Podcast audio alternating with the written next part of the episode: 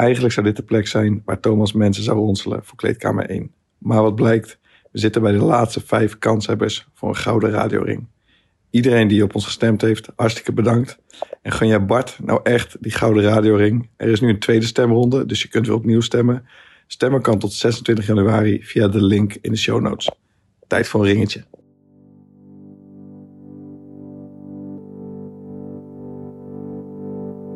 Als het beroep van de vader een goede voorspeller zou zijn voor een eventuele profcarrière van de zoon, dan zou je voor ons drieën geen stuiver hebben gegeven. Kees Verhaar is een bevlogen muziekleraar en componist van kinderliedjes. Ruud Vriends die deed dienst in de psychiatrie, maar is nu toch vooral een tevreden pensionado. En Martin de Fokkert, dat is een autoriteit op het gebied van digitale schoolborden. Nee, zo wordt het natuurlijk nooit wat met die zoons. Dan heeft Remco Koopmeiners het beter begrepen. Die deed de ALO, was docent sport, docent lichamelijke opvoeding en is ook nog geen sport- en prestatiepsycholoog. Dat is eigenlijk gewoon vals spelen. Geen wonder dat daar twee voetbalprofs uitrolden.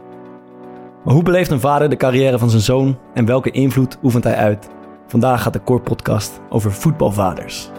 Goed om hier te zien. and it went like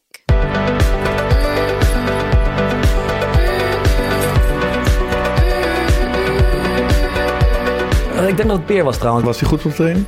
Nee, Ja, maar daar daar moeten we niet te veel naar kijken. ja, ik heb het natuurlijk even gevraagd vandaag aan, eh, aan Peer. En eh, ja, hij vond zelf dat het niet echt eh, dat het niet storend was of zo.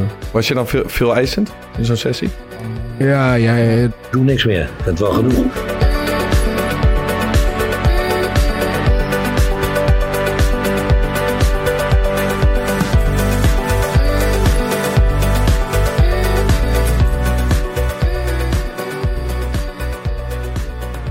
Ja, het is een, godswondervader waar we hier zitten als ik het eh, zo een beetje begrijp. ja, zeker. Ik, ik moest even, ik wist, eh, Maarten, over jouw vader. Ik wist dat hij iets in de, in de schoolborden deed. Ik heb jouw moeder gisteren geappt van, ja, wat doet hij nou eigenlijk precies? En Oh, zij- jij, jij hebt mijn moeder even ja, gewoon tuurlijk, terug. even, lekker om, even om goed te door, beginnen. Dinsdagavond. Maar zij wist het eigenlijk ook niet helemaal. Ja. Dus we hebben er ongeveer, eh, ongeveer dit van gemaakt. Eh Remco, leuk, eh, leuk dat je bent. Je bent natuurlijk ook, eh, ik heb het niet gezegd, denk ik vader van eh, Teun en Peer Koopmeiners. Zeker. Leuk om hier te zijn, Ehm, dankjewel. Ja, eh, Peer tegenwoordig eh selectiespeler van, eh, van Excelsior. Zeker. Heeft hij al Ja. wat laten vallen thuis over de, over de trainers? Over de trainers? Nee, worden, er worden allemaal... Ja, nou, dat zou ik niet zeggen als ze daar... eh, Nee, dat komt goed. Oké, Ja. eerst een vraag. Je bent- jij bent een leraar ook. Ben je, zou je jezelf typeren als, een- als een strenge leraar? Ja, wat meteen te binnen schiet. Ik heb vandaag jullie aflevering van vorige week geluisterd over de harde hand. Ja. En het was grappig om te luisteren dat jullie daar eigenlijk niet zo goed uitkwamen, wat Ja. goed is. ja. Ehm, ik ben een hele duidelijke leraar volgens mij. En, en ehm, ja, of iemand dat streng vindt of niet, dat, dat, ja, dat verschilt per, per student, denk ik. iets voorleggen. Wij, wij hebben vanmiddag, Van Instagram, denk ik. vanmiddag op onze... Het klinkt vrij Ja. intimiderend, moet ik zeggen. Van- Ja. Vanmiddag op onze Instagram, eh, zoals we elke week doen, eh, of ja, niet eens, trouwens, hebben we aangekondigd eh, wie er komt. En dat jij Ah, dit keer. En mooi. dan is het ook de vraag van, eh, ja. heb je nog vragen over het onderwerp Oh, voetbalvaders? Ja, ik zag er eentje voorbij komen, ik zal zijn naam niet noemen, die zegt, was, was het nou echt nodig om mij een les te laten inhalen als je, om- als je om 8 uur 31 op het hockeyveld stond, als je vanuit Utrecht het OV moest pakken? Oké. Ik heb geen idee waar het over gaat. Nee, Eh, ja. Eh, nou, het zou, het ja, nee, ja, het zou ongetwijfeld een keer gebeurd zijn, zeker. Ja. Maar dat, dan heb je waarschijnlijk je krediet al daarvoor verspeeld. Dat is eigenlijk het idee. Waar zou, dat, eh, waar, waar zou dat dan in kunnen zitten dat je je krediet verspeelt? Nou, dat je gewoon te lang niet aan de regels houdt. Kijk, als iemand een keer te laat komt. Ik heb ooit geleerd van Tom Boot. Dat was een belangrijke les. Ja. Ehm, ik heb een jaar lang eh, reed, ik, reed Tom met mij mee vanuit een cursus. En Ja. dat was, eigenlijk was het terug en heen rijden leerzamer nog dan de cursus. Ja. Ehm, en Ton zei altijd over gewoon gedrag, over normaal gedrag maak ik geen afspraken. Ja. En tot op de dag van vandaag gebruik ik dat naar studenten toe. Dus te laat komen, als je gewoon normaal gedrag vertoont, dan, dan ben je er dus op tijd. Ja. Want dat is gewoon de afspraak. Ja. Als je dus te laat komt een keer, nou, dan is er iets gebeurd. Eh, want, want ja, anders zou je dat niet doen. Ja. Dus dan vraag ik gewoon wat er gebeurd is, geen probleem. En als je dan een heel goed verhaal hebt, dan gaan we gewoon verder.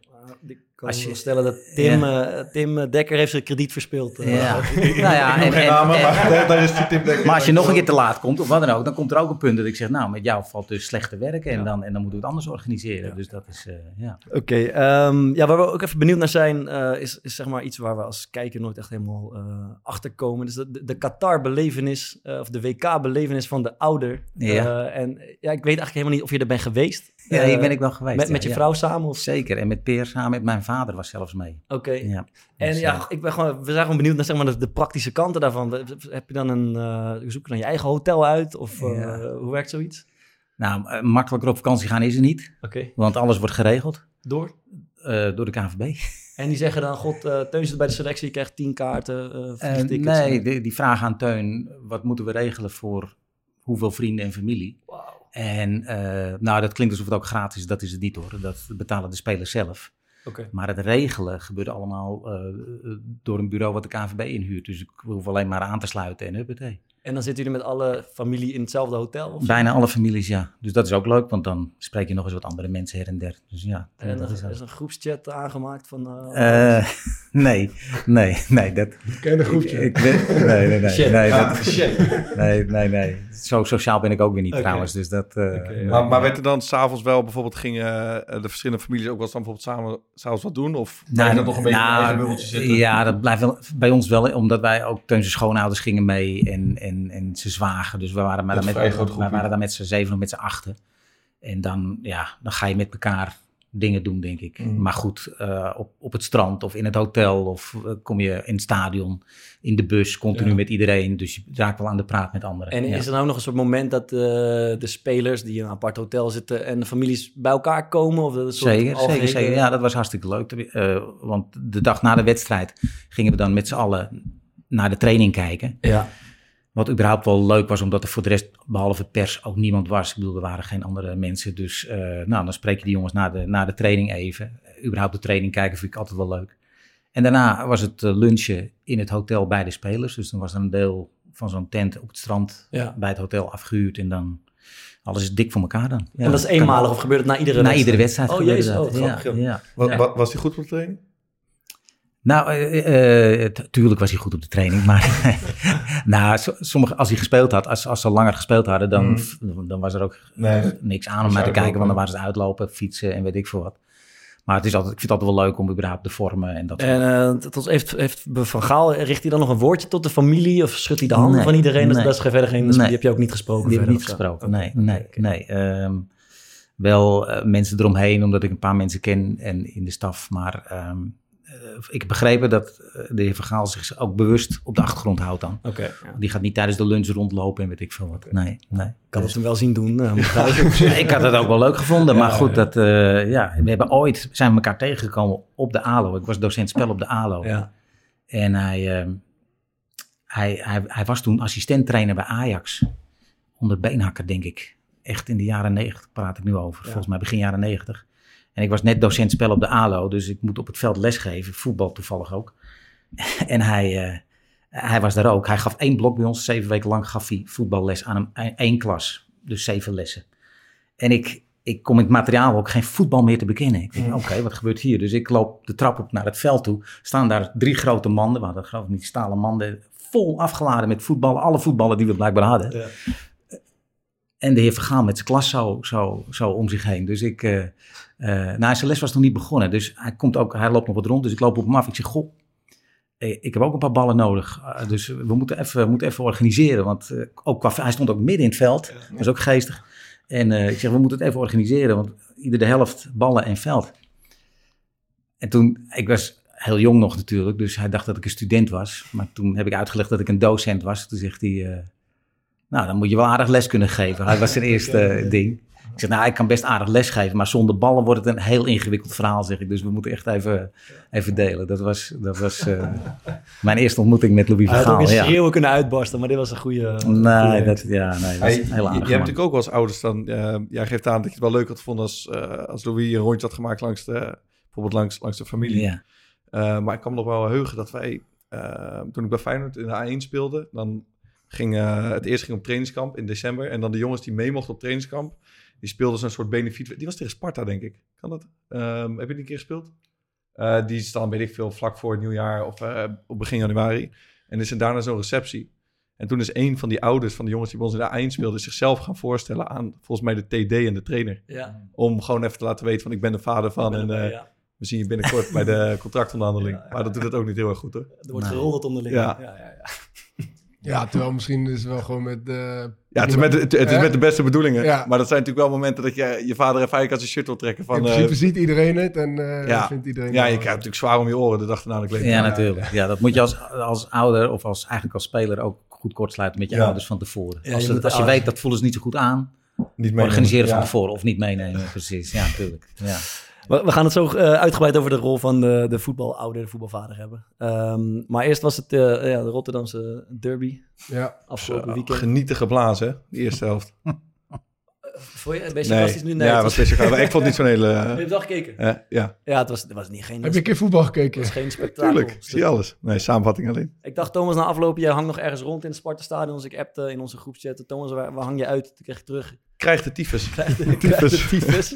We citeren nu. Ja. Eh, wat ging er door je heen? Nee, ik, ik was wel ziek van, man. Hoezo? Ik, ik zag je ook, eh, je maakte een, eh, ik heb je even twee keer heel snel voorbij zien komen. Je had een rugtas, of wat zit erin in die rugtas? Ja, mijn iPad zit daar. iPad. Ja. Dan zit je dan op de tribune met De- iPad. De coach, met die. de iPad, ja. Ja. Nee, dan kan ik alvast eh meecoderen, zeg maar. Dus. Oké, ah, je. En, ehm, en en je, kan, je kan dan eh, beelden terugzien en zo. Dat, dat, eh, dat helpt vaak wel. En was je dan ziek van de, gewoon omdat het in de laatste minuut Ja. verloren ging? Of, of, of door het spel, of, of wat dan ook? Of omdat het Sparta is? Nee, ja, nou ja, ik denk een beetje een combinatie van alles. Ik had, Omdat het ik Ik had, eh, nou, ik, ik gun Bart het allerbeste. Alleen, eh, nee, ik had, ik had gewoon echt graag willen winnen van, eh, Ja. van, van, van Sparta. En, en ik vond dat we, eh, het verschil bij ons tussen uitwedstrijden en thuiswedstrijden is nogal groot, zeg maar, qua, qua wat wij leveren. En we, we deden helemaal niet zo slecht eh, tegen Sparta. En eigenlijk op het moment dat ik dacht, wat, we hadden het even moeilijk. Maar op het moment dat ik dacht van, nou, we hebben Ja. nu wel weer controle en misschien eh, een, verdwaalde, een verdwaalde counter of zo. Ja. eh, kan Ja, met dat een beetje geluk eh, nog aan onze kant vallen. Of ja. 0-0 is ook wel prima. Ja. Toen eh, uit het niks eh, ja, viel in één keer de 1-0. Ja, was denk ik, de eerste helft was een beetje, ja, toch een beetje schaken, weet je, Ja. heen en weer. Jullie hadden één kans, denk ik. Jullie hadden een afstandsschot van, eh van eh, Ja, ja, ja, dan vergeet je ook nog even dat jij onder een balletje doorging natuurlijk. Dat is een aardig kansje. Oh, van eh Azarkan. Ja, Ja. ja, ja. Was was goeie, was een goeie bal. Zeker, Ja. zeker, zeker. Ehm eh, goed ja, die gedaan, ben- hoor. eh, Kon ik Ja, heeft, hij, onder. heeft hij toch zijn- zijn zijn- hoe heet het, zijn uiterlijk en zijn uiterlijk vertoon heeft hij dan een beetje mee. Want, want mensen verwachten, Marwan verwachten niet dat jij er onderdoor zou gaan zijn. Ja, ja, ja. Ja, ik was- ik Van had de hem- spelers zoals jij verwachtte die dat niet ik had hem al- alweer verdrongen, moet ik zeggen. Maar dat was een kansje inderdaad. Ja. Eh, toen tweede helft hadden wij denk ik eh, vanaf minuut 60 tot 80 hadden wij wel echt overwicht met eh, twee, drie goede kansen. Toen had ik het gevoel, nou we gaan nu doordrukken, een paar corners op een rij. Alleen toen op een of andere manier draaide dat weer 10 minuten voor tijd, waarin jullie de hele tijd kwamen stormen en, eh, en best wel sterk in de counter waren. Ja. Ehm, dus het leek een 0-0 te worden, maar eh, toch niet. Maar toch, Tom, jij bent veel met de aanvallers bezig, toch? Zeg maar, wat, wat zeg je dan tegen die uh, Gatsjoe speelde in de spits? Je hebt toch iets over vriends gezegd? Nee, tegen hem hoef ik niks te zeggen. Hij komt hier vandaan, dus eh, nee, daar hoef ik niet veel over te zeggen. Maar je weet maar, dat, dat, dat het spel van uh, Reda... niet gezegd, ga lopen met die gozer. Hè? Ga lopen met die gozer. Die ruimte is rug is zijn, moeilijk. ze zijn wat ouder, niet wendbaar. Ja. eh, nee, Ga nee, lopen nee, met die dat, gasten. dat, dat heb ik niet gezegd. Nee. Hij zei Nee. van tevoren, zei hij gekkeren, zei we gaan Azarkan in de spits zetten. Kan hij lekker, kan hij lekker gaan lopen met. Nee, dat heb ik niet gezegd. Nee, maar ja, tegen hem hoeft je sowieso niet zoveel, eh, zoveel te zeggen. Want die, hij kent Adil en, eh, en Bart vrij goed. Volkert, jij nog wat opgevallen of zullen we het lekker afsluiten, dat der- derbytje? Nee, verder het derbytje afsluiten. Was mooi. Weet je, gefeliciteerd met de punten. Steek ze in je zak. Was jij hier ook? Nee, ik zat bij Club Hoog, man. Dat Ah. was leuk. Dat was echt goed. Nee, Dat, ik vond het serieus wel ziek, man. Ik was dus bij... eh er was een jongetje van 17. Deed daar eh, stand-up Ja. in wat ik, een zaal met bijna 200 man. Ja. Nou, we hebben het wel eens gehad, eh daar gaan we straks ook over hebben, over wat zeg maar, druk ervaren. Maar die gast begon dus en de eerste drie minuten viel er eigenlijk geen grap. Mhm. Ja, dan zit je toch echt zwaar. Ik, ik word daar een beetje ongemakkelijk van. En, ik zag was- je ook aan hen dat het ongemakkelijk Nee, werd? hij deed, dat, hij deed het echt, echt knap, man. Je merkte een heel klein beetje dat hij dan soms zijn grappen iets sneller ging afronden als hij merkte dat het Mhm. niet helemaal liep. En ik denk na een minuut of vier, vijf zo ehm, ging hij, eh, het was een Colombiaanse jongen, eh, maar toen ging hij een, een Marokkaan imiteren. En toen ging heel de zaal plat. Mhm. Maar ik merkte gewoon dat er een soort last van mijn schouders af. Ja, voor hem. Ja, voor hem. En daarna zat hij daar hartstikke lekker in. Dat was, eh, was Hoe, top. hoe heet hij? Maurits. Ja, verder niet, ja, sorry. Ja, ik weet het ook niet. Maurits bij Club Hoog, was top. Heeft veel Dat is indruk gemaakt. Ja. Nee, ik heb, ik heb wel eh, een ander ding. Ehm, ik heb een tijdje geleden eh, had ik een soort pleidooi gegeven van... we moeten Andries Noppert aan een soort psychologische test onderwerpen. Mhm. Omdat die, hoe kan het dat die man zo goed met die druk om kan gaan? Ehm, maar ik heb eigenlijk nog iemand die ik eigenlijk wel een soort test zou willen onderwerpen. En dat is onze eh, goede vriend Sander de Kramer. Want Kan je lip. Wie is de mol? Ja, hij doet dus, hij doet, daar komen we zo. Hij, hij doet mee aan Wie is de Mol. Maar Sander zat volgens mij, denk ik, een maand geleden of zes weken geleden in Oekraïne. Heeft hij gewoon weer een bus ergens geronseld in Nederland. Is die ehm, eh, van die kachels gaan verspreiden in Oekraïne. Van mensen die gewoon, die vriezen daar letterlijk dood. Ja. Heeft hij een aantal weken doorgebracht. Nou heeft hij de meest zieke dingen weer gezien. Ehm, hij heeft het bij ons een keer over verteld. Ehm, hij zat laatst bij op één volgens mij om erover te vertellen. Ja, Het, het wordt in principe niet heftiger dan dat. Denk ik, dingen die je gewoon zelf kan, ehm, ja, die je kan, die je kan aanzien, wat je kan meemaken, wat je van dichtbij kan zien. Maar hij doet niet mee aan Wie is de Mol. En eh, dan zie ik hem daar op televisie. Eh, en dan, ja, Wie is de Mol is een programma, daar gaat iedere aflevering gaat er iemand uit. Zeg maar aan het eind van de show. Dus dan k- komen die groene en rood schermpjes in beeld. Maar één ding weet je zeker, er gaat bij één iemand een rood scherm komen. Ja, er komt bij Vrouwke de Bot een rood scherm. En Sander, die, die stort gewoon in één. Maar Ah. ja, gewoon alsof het het ergste is wat hij ooit gezien heeft. Hij vond het kut dat zij eruit ging. Ja, ja, je mag gewoon... Jij gewoon zegt hij liegt. nee, ik, nee, maar dat is dus... Is is Nee, ik denk, maar ik, het ziet eruit alsof hij het meent. En hij staat gewoon echt zo, oh, dit is zo heftig. Wat, dit is, dit is een van de heftigste dingen die ik ooit heb gezien. dus dat, ja, dat was, eh, ik zat ernaar te kijken. En als je dat dan in ehm, perspectief plaatst, gewoon Ja. de dingen die hij in Sierra Leone ziet, waar die, Ja, ja. ehm, ik weet niet, dat, dat wierp bij mij een aantal vragen op. Dus, Dus eh, jij, hebt een lijst, jij bent bezig aan een lijst van mensen die je wil onderwerpen aan... eh ja, dus de eerste was Andries Noppert en de tweede is eh, Sander de Ik- eh, eh, wordt, vervolgd, denk ik. Ja, dit wordt vervolgd. Laten we hem een keertje bellen binnenkort om te kijken hoe het, eh, hoe oprecht allemaal is. Dat lijkt, me, dat lijkt me erg goed. Goed, en dan nu echt. We gaan het over eh, de, de voetbalvaders hebben. Ehm, ja, laten we even beginnen met... Misschien zijn er een aantal types te onderscheiden... eh, van vaders die hier langs de kant staan. Vaders die op de tribune zitten. Hebben jullie een, eh, een idee in je hoofd? De man achter de goal. Nou ben ik Ja, dat vind ik ook de meest... De man achter de goal. Ja. Is dat dan, dan de, vader, dat is de vader van de keeper? Ja, maar die zie je. ehm, ik heb die bij profclubs niet zo vaak gezien. Want ik denk dat daar toch best wel snel dan een stokje voor gestoken wordt. Ja. Maar bij amateurclubs, ehm, ja, eh, bijna ieder, ieder weekend als je daar kwam, zag je wel gewoon iemand die dan gewoon letterlijk eh, of achter de boarding stond daar, of gewoon op dat, dat ijzeren balkje nog net, die stond achter het net. Gewoon Ja. zijn, eigen, zijn eigen zoon aancoachen. Maar die, die hebben contact met elkaar ook. Ja, dan. ja, En reken wat maar. wordt er dan gezegd? Korte hoek, verre hoek? Ja, kort hoek, kort? je moet verder uit je doel staan. Je Oh, moet echt? minder, minder ver uit je doel Zo, staan. hey, Pak eens wat. stoort ja. me. Kom op, Pak eens- kom op! Ga- gat in je hand. Ja, nee, boter aan je handschoenen. Ja, bij de eetjes in de F'jes, dan staan ze zo naast het doel. Dan zijn Ja. ze tegen die paal aan. En dan staan ze alleen dat kind erbij te houden. Van let op, let op. Oh, Want ja. Dat kind staat van alles te doen. En dan, en dan dat, daar begint het meestal mee. Ja. Ja, Ja, dat ja. Heeft Martin wel eens achter de goal? Nee, man. Martin Nooit. niet. Nee, Martin deed wedstrijdsecretariaat bij, eh bij de amateurclub. Daar Bij had geen tijd voor. Die zat in de kantine de blaadjes in te vullen. ja, een beetje om te roepen naar welk veld je moest. In plaats van kijken bij mij. Overs, overslaan stemmetje of wel Ja, ik durf het niet te zeggen. Ik durf het niet te zeggen. dat, zou, dat zou zomaar kunnen, ja. Oké, oké. Ja, verder, eh, ja, schreeuw lelijk die het die, Ja, eh, ruzie met de, de, degene die ruzie maakt met de trainer. En met de scheidsrechter. Met de scheids. Ik ben wel benieuwd naar jullie ouders. Want eh, jouw, ouder, jouw vader stond dus blijkbaar niet op het veld. Nee, en mijn vader was he- echt heel rustig. Ehm, die vond het meer... Hij vond het spannend. Zeg maar, helemaal toen ik naar, in de profopleiding ging spelen. Dus dan was hij er ook wel echt nerveus. Ehm, maar die zag het ook wel gewoon als een soort sociaal iets. Want wij, ik heb de hele jeugd bijna met eh, dezelfde jongens gespeeld. Dus zij zei, mijn ouders raakten bevriend met die ouders. Dus voor hun was het ook gewoon een soort van sociaal uitje. Weet je, dat je met het vaste groepje zat. Maar als je hem als voetbalvader, als je hem in, in een, in een naam moet... Wat voor soort, als je hem in één Ehm, aanduiding moet benoemen. eh, op de achtergrond. Oké, Echt helemaal op de achtergrond. oké. En Zo. jij Thomas?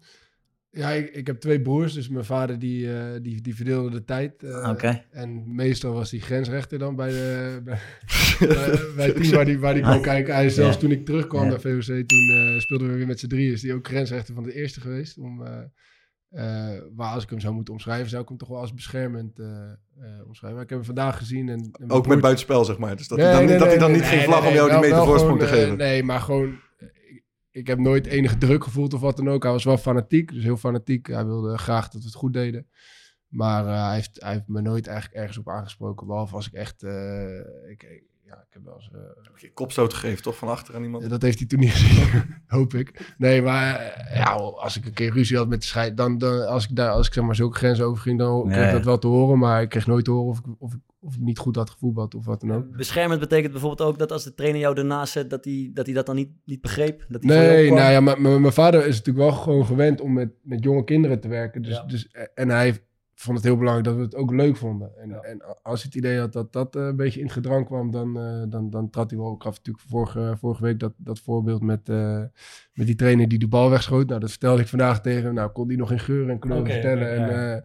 nou ja, toen, toen dan, op zulke momenten trad hij wel op. En dat is ook een keer bij mijn broertjes. Of je boeit- keeper wilde worden. Mijn broertje zat erbij vandaag. En toen zei mijn vader van ja, misschien kunnen jullie het beter zeggen was mijn vader ik was. Toen zei mijn broertje eigenwijs. Toen zei hij, nou, daar ben ik het niet mee eens. dat is wel lekker. Tuurlijk. Ja, ja. Ja, tuurlijk. Ja, mooi. Ja, de mijne denk ik meer eh, ook eh, eh, observator, eh, analytisch. En ik denk dat hij wel met een, niet met een hele roze bril, maar wel met een lichtroze bril naar mijn spel keek. Ik, heb, ik kan een voorbeeld geven. Vorige week speelde ik eh, een bekerwedstrijd tegen PSV. Ik was zelf niet zo heel tevreden na afloop. Het was, het was oké, maar ik, ik, ik, eh, in het spelersrond Ja. sprak ik spreek hem natuurlijk even. Eh, en ik was er niet zo heel erg te spreken over mijn, over mijn eigen spel. En toen appte hij me volgende dag. Ik heb het opgeschreven. Zegt, eh, stuurde die. Ik heb nog een keer de hele wedstrijd van gisteren teruggekeken. Eigenlijk heb je heel goed gespeeld. Rustig aan de bal en goede keuzes gemaakt. Op naar zaterdag tegen Excelsior. Maar waak voor onderschatting. Stuurde hij terug. Ja, mooi. Ja, Ehm, ja. de- dus dat hij... eh, Heeft hij au- autoriteit voor jou? Dus als, je, als hij dit schrijft, dat je daar toch dan een soort van relaxed van voelt? Mm, ja, vind, ik- vind ik op een of andere manier wel een rustgevende, rustgevende gedachte. Dus het is echt waardevol voor je dat hij dit Ja, doet. ik vind het heel, ik vind het heel fijn dat de, de manier waarop hij... eh, hij legt geen druk op mij. En als Eh, hij, als hij nou echt niet tevreden is, doet hij het dan ook en, en vind je het dan ook prettig? om Ja, lezen, maar hij, is, hij, is- hij, hij relativeert heel sterk het voetbal. Dus hij, hij, dan zou hij me eerder proberen een beetje op te liften dan, eh, dan dat hij me gaat lopen afvikken of zo. En voor hem, wat ik wel mooi vind, dat, dat voetbal van mij, dat is ook gewoon zijn, eh, een van zijn grootste hobby's geworden. En ik weet, ik weet oprecht, hij had het Ja. net zo chill gevonden als ik bij Spakenburg had gespeeld. Dan Ja. kon hij lekker op zijn fiets, Ja. woont in Amersfoort, daarheen. En dan, dan had hij het net zo leuk gevonden. Zeg En maar. eh, heb, je, heb je wel eens iets gemist in zijn, eh, in zijn rol als ouder? Had hij iets moeten doen eh, wat, waardoor het beter was Ehm, gegaan? Dat is wel dat is een mooie vraag. Ehm, ik denk dat dat voor mijn beide ouders geldt. Ehm, eh, ja, is een beetje analytisch allemaal. Maar eh, bij ons, weet je, ze komen allebei uit, een beetje uit de psychiatrie. Weet je, Mhm. waar gepraat worden. En dat, dat, Zeker, dat wordt ja. redelijk beschermd allemaal. ja? Ehm, dus dat ben ik in de basis. En ik heb heel erg in die opleiding van Utrecht waar ik kwam, heb ik hardheid geleerd. Weet Ja. je wel, Eh, rammen voor jezelf opkomen, vechten, Ja. egoïstisch zijn. Dat is wat ik daar ook heb geleerd. Mhm. Maar dat heb ik niet per se van huis uit geleerd. Nee. En ik denk dat het wel een eh, kenmerk is dat, de, dat een voetballer kan gebruiken om hard te zijn, om, om eh, egoïstisch te zijn, om te vechten. En hoe hadden je ouders dat dan kunnen doen vanuit hun rol? Ja, ik, ik denk dat in het, in het voetbal dat ook echt wel, eh, wel, wel moet. Dat dat een van de kenmerken is die je moet ontwikkelen om, eh, om te slagen in het voetbal. Ik bedoel, als je alles over je heen Ja. laat gaan. Ik heb, Je, je jongens- onder. Je sneeuwt onder. ja, dat, dat, dat, dat is gewoon hoe... Ik denk niet dat het alleen in het voetbal is. Ik denk Nee, dat, ja, dat misschien. jullie hebben het in je uitzending van vorige week over harde hand. en toest- Daar, zit- daar een soort hardheid, een soort. Ja. Nou, überhaupt is topsport zit een vorm van egoïsme in natuurlijk. Ja. Die, eh, alleen op welk moment zet je dat aan en op welk moment Ja. doe je weer normaal, zeg Ja. maar. Dat is, Ja, dat is, de, zoek, ik- dat is de ik echt zoektocht. super moeilijk vind. Ja, ja. Waar bedoel ik je? nooit echt balans op toen ik eh, in heb kunnen vinden. Dus wanneer je... eh, kijk, op het veld kan het heel goed zijn om gewoon een klootzak te zijn in sommige gevallen. Mhm. Ehm, en Jij krijgt die knop niet meer uit. ik heb hem al jaren aanstaan. Nee, maar ik, vond, ik kon dus eh, in, in mijn eerdere jaar, bijvoorbeeld bij Heerenveen, kon ik dat heel makkelijk soort van aanklikken. Van oké, ik ben nu, eh, ben ik Oh. gewoon eigenlijk een iets ander persoon. Ja. Eh, en doe ik ook dingen waar ik misschien niet helemaal achter sta Ja. om te winnen.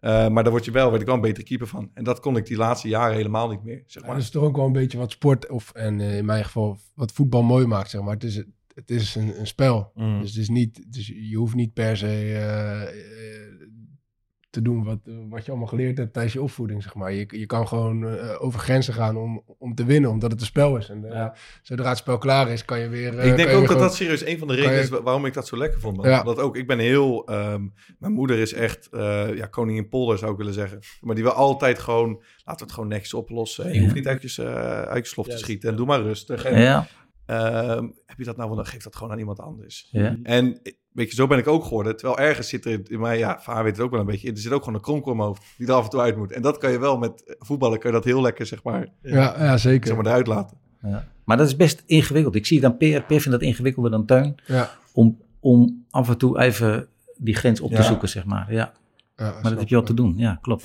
En eh je begon over je moeder. Wat is de rol van jouw moeder? Is dat anders dan, dan van je vader bijvoorbeeld? Eh, Nou ja, ja, dat is heel anders. M- Mijn, mijn moeder had altijd een dag vrij als, eh, als wij voetballen. Dus dan ging mijn vader die ging, eh, die, die ging met ons naar het Ja. voetbal. En, en dan, was, eh, dan was de zaterdag zeg maar een beetje, een beetje haar dag. Ja. En, en ze kwam ook wel geregeld kijken. Dus ik vroeg het vandaag aan haar. En ze zei ja, ik was vooral heel trots. En ik zei ja, maar eigenlijk altijd als het over voetbal ging, dan begon jij over school. Ze zei ja, ja, ik vond het ook wel heel belangrijk dat jullie je studie afmaakten. Dus nou ja, ze, gewoon echt eh, ondersteunend. En, eh, en, en ik denk op de, van een afstand wel genieten van wat, wat we allemaal deden. Maar niet, eh, maar niet echt eh, op de voorgrond. zo. Hoe is dat bij jou?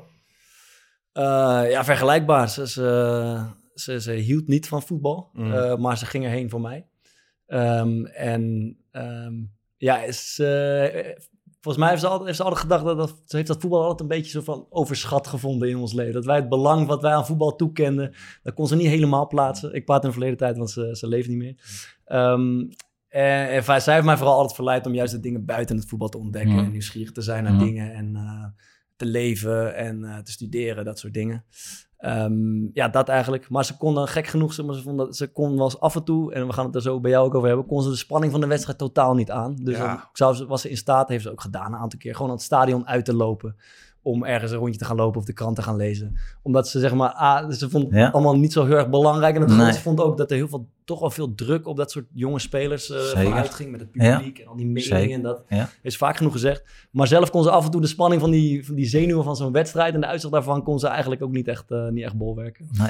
Ehm, ja, dat eigenlijk. Ik, ik, zit, er- ik zit even te denken, mijn moeder was ook vooral heel bezorgd. Dus eh schoppen Ja. en zo, dat, echt, dat, kon Ja. ze, dat kon ze absoluut niet tegen. Maar ik, ik, ik heb eh, opgegroeid met eigenlijk maar één oma die ik kende. Dus Ja. dat is de, de moeder van mijn moeder. En die woonde in Brabant. Dus die heeft eigenlijk nooit een voetbalwedstrijd gezien. Pas toen ik zeg maar wel eens in de krant kwam, ging het er wel eens over daar van, oh, we hebben het toch eh, weer gelezen. En eh, ja, toen hebben ze, zijn ze een keer komen kijken. Bij VOC was het nog. Eh, en toen vond ze het vooral zielig voor de tegenstander, omdat wij met 5-0 wonnen. ik weet dat zou naar mij ook hebben. echt 100%. Ja, ja, ja. Dat is misschien ook de rol van de moeder. Die is één keer komen kijken. Toen dachten we ook van ja, voor wie doen we dit eigenlijk? Ja, dat is goed. Hè. En, en Remco, zelf, Ja. jij zelf, heb je, zou je jezelf als een, heb je een, een typering voor jou als voetbalvader? Wat wij net hebben gepoogd. Ja, dat, nou, dat, ja, ik vind het een hele leuke vraag. Ik, ik vond eh, wel heel leuk dat je in je inleiding zei, eh, dat is eigenlijk vals spelen. Zo, Ja, had, ik, zo, je- je- zo had ik het nog niet bekeken. Ja, maar, zo- maar, natuurlijk een geintje was. ja, nee, ik, je- eh, heb maar- je, zeg maar, de kinderen die je ook zou krijgen, die staan op, op mijlenver voorsprong vergeleken met alle andere kinderen. Nou, de, de vraag wordt meestal andersom gesteld. Hebben, hebben je kinderen de baat bij gehad dat je de achtergrond hebt die je hebt? Juist. En dat, dat is wel degelijk zo, ja. ja. Ja. Dus ik, ik, ik ben een, eh, wel een betrokken vader. Ja. Ehm, ik denk over het algemeen ook wel positief. Maar tegelijkertijd heeft diezelfde achtergrond mij ook wel, het ook wel lastig gemaakt. Dus ik ben ook wel een beetje bemoeial. Ja. Zo simpel is het. Eh, ik, ik, ik zie van alles gebeuren. Ik, ik weet veel van bewegen. Ik, weet, ik ben speldocent geweest. Hè. Als, ik dacht altijd na over spel. Ja. In, in allerlei hoedanigheden. Hoe leren mensen spel? Dus als ik een trainer bezig zie, Ja. dan kan ik daar echt wel wat over zeggen en wat zinnigs. En ehm, dus ik vond ook heel veel. Zo is het. Ja. En, dat, en dat is best lastig. Ja. Als Als kind je- is dat ook lastig, ja. Kan ik me voorstellen. Nou, dat is dus de grote uitdaging. Hoeveel val ik hun daarmee Ja. lastig? Ik denk dat ze er heel veel profijt van hebben gehad, maar dat het soms ook wel eens lastig was. Maar ik heb mezelf... Ja, ik heb het natuurlijk even gevraagd vandaag aan, eh Ah, ja, oké. eh, nou, dat ging ook over je achtergrond. Ja. En, eh, hij zei, nou, ik heb niet het idee dat het heel bewust... dat- wij werden onderworpen aan, aan, aan, aan wat je eigenlijk in het dagelijks leven doet. Maar hij zei wel van, ja, het kan natuurlijk niet anders dan dat wat je, wat je weet, dat je dat meeneemt. Maar hij, heeft, ja, hij vond zelf dat het niet echt, eh, dat het niet storend was of zo. Hij, En, is er eh, niet, hij eh, hij heeft geen trauma's opgelopen, Nee, zeg maar. Nee, zie ik wel een nee. paar dingetjes, zei hij, maar Ja, dat heeft ons ja. alleen maar geholpen. Ja. Maar vond, vond jij het belangrijk dat jouw kinderen eh profvoetballer zouden worden? ja, dat, dat maakt uit op welk moment je die vraag stelt. Kijk, als, als, als ze tien zijn en je stelt mij de vraag: vind je het belangrijk dat je kinderen profvoetballer worden? Nee, natuurlijk niet. Ehm, als ze 12 zijn ook niet en als ze 14 zijn ook niet. Maar als ze 18 zijn en ze zitten al acht jaar in een programma Ja. en ze willen dat heel graag en, en dan is dat eigenlijk je opleiding. Ja. Het zou ook een beetje raar zijn als je, als je kind op een fysiotherapieopleiding zegt, zit en, en je zegt nou, maakt mij niet uit of hij het wordt of niet. Ja. Ja, dan wil je gewoon dat hij een goede fysiotherapeut wordt. Dus in dat opzicht.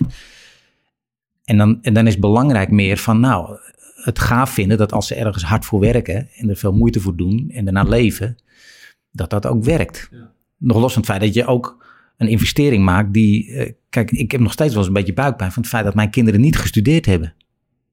Dus, Ja, dus niet te laat. nee, zeker niet. Maar je maakt wel een andere keuze. Maar, maar vo- voel je daar ook verantwoordelijk voor, in zekere zin? Ehm, nou, ik voel me verantwoordelijk voor hoe ik dat in al die jaren, hoe we dat in al die jaren, hoe we daar dan mee omgaan. Kijk, je kan bepaalde, op bepaalde dingen heel veel druk leggen. Bepaalde dingen moet je druk wegnemen of, eh, of juist een beetje, inderdaad een beetje doorduwen. Ik hoor, volgens mij zei Teun in die documentaire iets over, dan moesten ze op vakantie, moesten ze... eh, Ja, die vraag komt er wel voorbij. eh, Eens even kijken. Ze, ja. eh, ze, ze wilde... Ik, Ja. ik heb zitten kijken. Ze Ja, wilde, lekker zwemmen. Ik denk dat het Peer was trouwens, maar ik weet het eigenlijk niet zeker. Ze wilde wel lekker zwemmen op vakantie. En toen zei papa, nee, we gaan eerst even trainen. Ja, dat is heel, hele aparte. Dus ik zit Peer aan te kijken terwijl we dat ding zitten te kijken. Ik zeg, hé, wat, wat... En waar we volgens mij op uitkwamen is, die jongens hadden gewoon een programma van AZ, Oké. wat ze meegekregen voor de zomer. Dat moesten ze doen. Ja. En eh, wellicht heb, zei ik dan iets van, jongens, wellicht is het handig om dat nu te doen. En dan kan je straks weer lekker zwemmen, zo weet je wel. Maar ja, dat hebben zij op dat misschien, misschien wel beleefd van, Ja, we, mo- moeten weer iets. Hij schetst in die documentaire dat Ja. jij dan op een gegeven moment boos werd. Als je er geen zin in hebt, ga dan maar zwemmen. En dat was... Nou, dat zal ik gerust een keer gezegd hebben. Maar zij moesten, het was niet mijn programma, wat ook. Zij moesten gewoon een programma van AZ doen. En, en ja, Hebben, hebben, jullie, hebben jullie ooit, even tussen, hebben jullie ooit dat... eh, jij hebt dat denk ik vroeger in de jeugd niet gehad, maar kreeg je van Utrecht zo'n programma ook mee? Ja, Heb je dat ooit helemaal gevolgd in de, in de zomer? Ja, eerlijk gezegd wel. man. Ik kon dat gewoon echt niet Waarom opbrengen, man. Ja, dat, dat- weet je hoe lang je dan moest rennen? Maar wij, ik was toch met jou in Italië afgelopen Ja, zomer? maar dan gaan we zelf even wat doen. En Nee, dat, was, dat was op basis van het Sparta-schema, toch? Nee, maar ik van vroeger, dan, dan was maar ik heb, je, 14 en dan... heb, heb je daar nou spijt van dat je dat niet gedaan hebt? Want dat is, Nee. nee, nee, dat- dan is- Nee. dan is het ook helemaal prima. Maar Nee, het was natuurlijk niet slim. Nee, maar ik heb het, ik heb zeg maar, toen ik wat ouder werd, ben ik wel altijd heel serieus gaan doortrainen. Maar ik, mijn punt was meer, wij kregen van Feyenoord dan zo'n uitgebreid schema met, oké, de eerste dag moet je 45 minuten Maar lopen. je vraagt, weet je wat interessant is? Je vraagt het nu bijna aan Bart, zo tenminste hoor ik het. Alsof hij een beetje gek is dat hij het helemaal doet. Zo van, dat doe je toch niet serieus? Ja, ik had het idee dat bij ons niemand het deed, namelijk. Werd er niet Maar- ook een beetje stoer over gedaan? Dat zou... Ja, Of, eh, precies. nee, ik heb geen flikker gedaan, man. Eh, zo, bij, bij terugkomst. Misschien, Ja, was je, dat misschien was je wel de enige die te weinig deed. Ja, zo zag ik ook. Dat kan ook nog Ja, natuurlijk. Dat, Ja, dat zou dat is toch... voor die... ehm, ja, maar het, wat ik eigenlijk... Maar dit gaat over de jeugd, zeg maar. Ja, en de jeugd. Ik Ja. wil zeggen, wij kregen echt zo'n gigantisch boekwerk mee. Dus dat het gewoon een soort... Het, het voelde ook als, voor mij was een gigantische opgave. Ja. Maar Ja. was, eh, om te schetsen, dat was, daar staat, tenminste bij mij was, stond er wel op maandag ga je dit doen, dinsdag ga je dit doen, woensdag ben je vrij, donderdag dit, ja. vrijdag dit. Dus Precies. echt een weekschema Ja. waarin er gewoon echt krachttraining, Ja. hardlopen, Ja. en stevig hardlopen. ook Ja, stevig hardlopen. Ja. Echt knijten Ja. lang van, Ja. die, van die plankoefeningen. Weet ik het allemaal. Ja, ben, ik, ben je nooit goed in geweest? Nee, ik kan niet. Ik ben, mijn rug is zwak. Dus ik, ik wil ook gewoon lekker dat zwemmen. Ik Ik had ook wel een beetje die neiging. Maar er was ook zat tijd voor natuurlijk. Eh, je doet alsof dat, of je dan niet het zwembad in kon, maar eh, er was zo zat werkt het tijd. in de puberbrein natuurlijk wel een Bij, bij mij ging ook gelijk... eh, Nou, zo werkt het in veel breinen. Alleen dat is, is, daarom is het zo makkelijk om, om snel beter te zijn dan de rest. Want Ja, door, gewoon gedisciplineerd. door gewoon gedisciplineerd ietsje meer Ja. te doen. Je bent al snel één oog in het land der blinden, zeg maar. ja, toen, toen, toen, ik Op dit, veel gebieden is dat zo. toen ik dit zag, had ik gelijk zeg maar, ook een kleine flashback naar mijn, eh, naar mijn jeugd. En dat is ook een mooi contrast zeg maar, tussen mijn vader en, eh, en andere vaders. Wij gingen altijd voetballen in het park. En dan ging, was mijn vader eigenlijk de organisator. Dus die ging gewoon alle deuren langs van waar Ja. kinderen woonden. Ja, en dan, precies, ging, en ja. dan nam die ons allemaal mee, gingen we voetballen. Maar ik kan me nog één keer herinneren dat we daar aan, aan het voetballen waren. En dat ja, op dat veld naast ons, dus gewoon een groot park met een groot grasveld. Daar was één vader met zijn twee zoons. En die voetballen allemaal bij Feyenoord. Die stond met een fluitje in zijn mond. eh, hun te laten sprinten. En, eh, en een heuvel op en heuvel af. En weet ik het wat. En wij waren gewoon lekker aan het voetballen. En die gasten hadden geen... Niets wat leek op een glimlach, zeg maar, op hun gezicht. Ja, en die... eh, dus dat... Nou, en- ik, zou- en ik was- ik was- nog tegengekomen. En ik was ook die vader, Ja. zonder dat fluitje trouwens, want Ja. nooit een fluitje. Maar, maar zij, moesten, zij moesten programma's doen in vakanties. En, en ik vond het erg leuk, en met mijn achtergrond, om die programma's nog leuker te maken dan eigenlijk leuk te maken. En Ja. niet, dus volgens mij werd het altijd, ik had er ook veel lol van, want we stonden op doel te knallen en rare, we deden hele rare dingen. Ja. En, en ja, ik kan me niet herinneren dat we dat ooit, dat ze dat ooit met tegenzin deden. Want zeg ik maar. heb het zeg maar gelezen, al- ook eh, soms, eh, ik las, en dan kwam ik in die documentaire terug, eh, mijn vader had altijd trainingjes klaar, spelletjes ging met veldje op met een zak ballen en dat soort dingen, had hij allerlei dingen bedacht. Maar ehm, dat was in de periode dat ze al 18, 19 waren. nee, nee, nee, nee, nee, dat was eerder. Ja. Want op het moment dat ze zo ver zitten, 18, 19, zeker Teun was 19, zat hij bij het eerste, Ja. dan is dat programma zo vol, Ja. dan komt het er niet meer van. maar we, we, maar we praten over 14 of zo. Het eh, ja, 16 bent. 11, 12, 13, 14. Ja, Ja, maar waar- waarom, eh, want dat, het klinkt alsof dat ook op jouw initiatief was. Waarom vond je dat belangrijk om te doen? Of vond je het gewoon leuk om te doen? Of, Eh, punt 1 was het gewoon gezellig. Dus we deden niet alleen voetbal, maar we deden ook Amerika voetbal en honkbal. We honkbalden veel. Eh, dat vonden ze prachtig om te doen. We slaan en, eh, en papa mag gooien. Dus het was van alles en nog wat. Ehm, het was ook gewoon gezellig Ja. om op een mooie zondagmiddag eh, lekker het voetbalveld samen met het honkbalveld. Dat is bij ons één vereniging, was vlakbij. En, ehm, dus het was ook gewoon leuk. Ja. Ja, en, als- en, en met mijn achtergrond kon ik dat ook effectief maken, zeg maar. Ja, Eh, dus, ja, precies. Hebben, hebben die jongens, eh, ik pro- probeer met de Ja, ja. Hebben die jongens ook als een soort zeg maar, eh, projectje gezien? Want het zijn overduidelijk talentvolle jongens. ja. Als een soort projectje van, hé, hey, ik kan daarmee aan de slag gaan en ik kan, ik kan van hun goede voet, ik kan van hun profvoetballers maken zelfs. Nee, nee, nee, nee, nee dat, dat niet.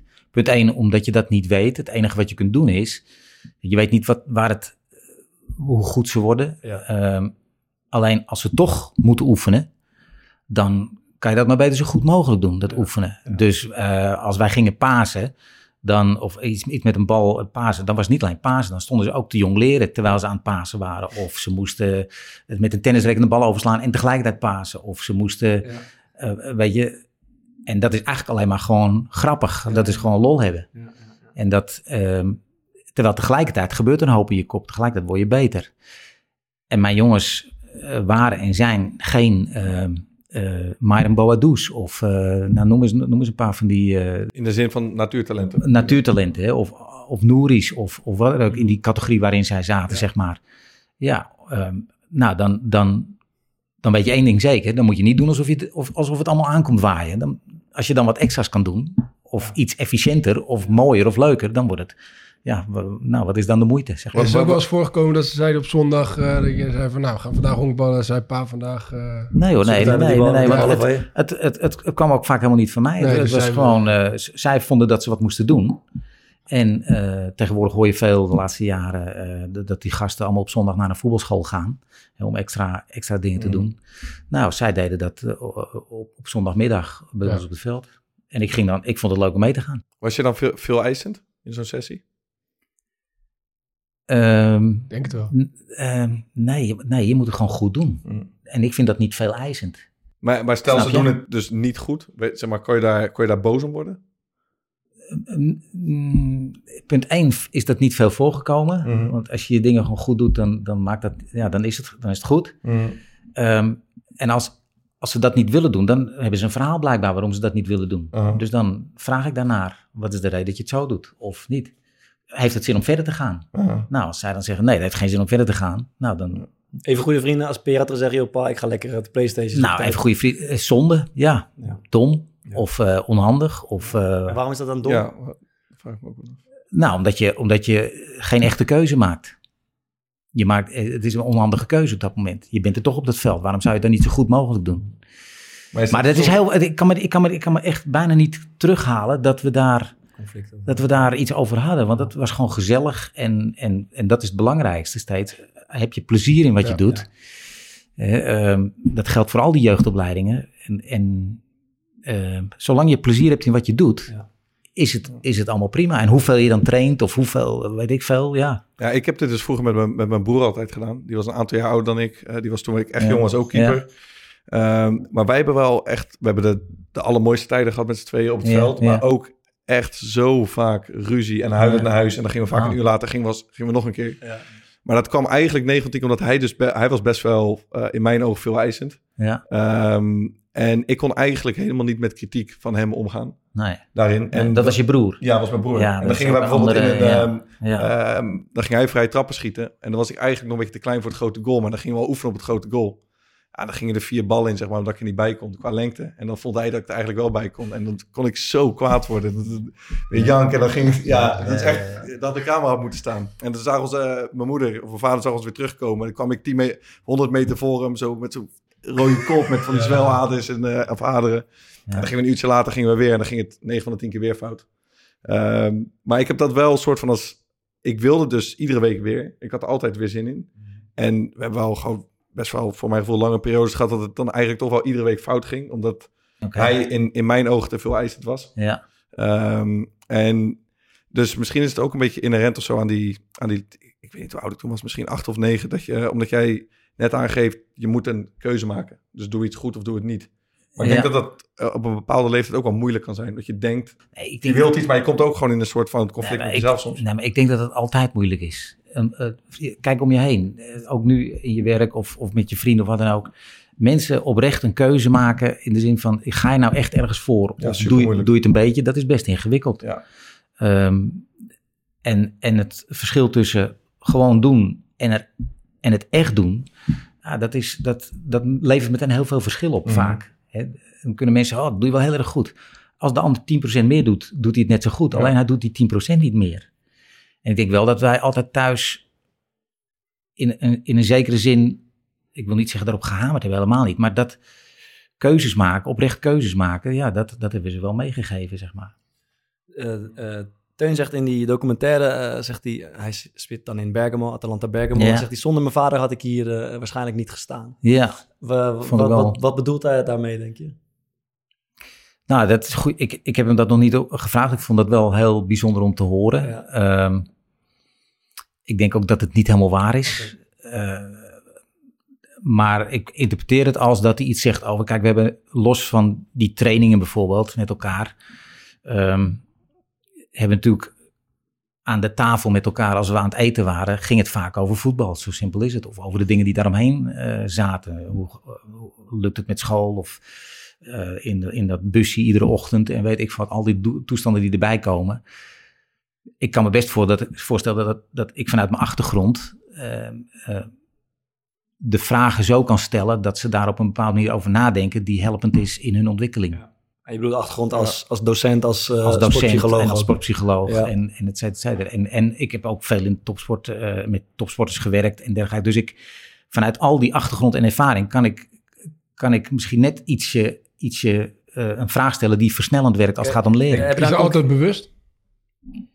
Ja, het is bijna altijd wel bewust. Ja. Ja, Want de manier waarop je een vraag stelt, het moment waarop je een vraag Dus heel bewust, een, super simpel voorbeeld.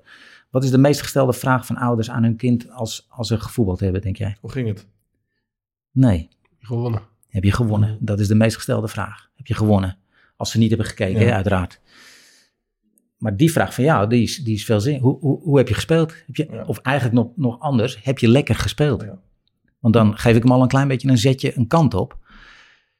Waardoor ik hem eh, eh, anders frame, zeg maar. Hè? Dus, dus heb je lekker gespeeld? Nou, dan, dan, dan is de kans namelijk ook groter dat je zegt, ja, best lekker gespeeld. Als ze helemaal niet lekker gespeeld hebben, wat ik dan ook Mm. wel gezien heb, nou, dan gaan ze misschien ook, nee, nee, niet. eh, Oké, nou, prima, dan niet.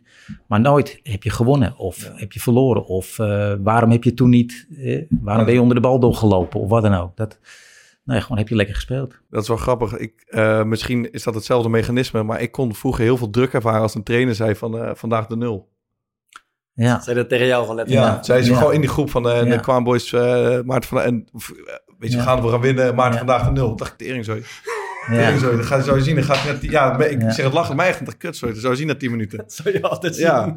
Maar terwijl als, Ja. eh, terwijl, en Maar dat, dit- en dat meen ik serieus. Ik Ja. had dan bij mijn keepstrainer bij Heerenveen, daar zat ik altijd mee, voor, die benaderde mij. Die zei voor een wedstrijd, hij zei luister, als jij gewoon normaal je ding doet, speel je altijd een 6. Ja. Echt, en dat is prima. Je hoeft niet meer dan een Ja. 6 te halen. Vandaag alles erboven is lekker meegenomen. Ja. Ja, dat is een compleet andere, ehm, hoe zeg je dat, manier van een wedstrijd ingaan dan, Ja. kut, sorry, als ik die nul niet hou vandaag, dan, Eh, is mislukt. ja. Maar Ik, ik zou het overigens niet als zes benoemen dan. Ik zou zeggen, als jij de normale dingen doet, dan doe je eigenlijk al voldoende. Ja, En alles is, eh, hè, daarboven is bonus. Ja. Het is nu net of je heel een gemiddelde speler bent en dan zo van, nou ja, blijf maar een beetje zo. En dan gaat er een van hun gaat zeggen, dat ben je ook. Nee, ik gewoon- snap, ik snap, Maar, ik oké, snap goed wat je ja, ik weet, ja, misschien ze- zijn die ook wel... Sta- Je ziet ze omhoog veren als je zoiets zegt. Ja, Zo. heb ik zelf en, jij, van. en jij bent al klaar om, oh ja precies, om Ja. het, eh, ja precies. Nou, goed. cultuur hier aan tafel. Ja, weet ik. Daarom, eh, even om daar serieus op in te gaan. Ja. Ik, eh, Alex Klusman, die kennen we allemaal. Ik heb hem even naar jou gevraagd. En die zei, ehm, eh, als Maarten hem had ontmoet, Remco had ontmoet toen hij 16 was,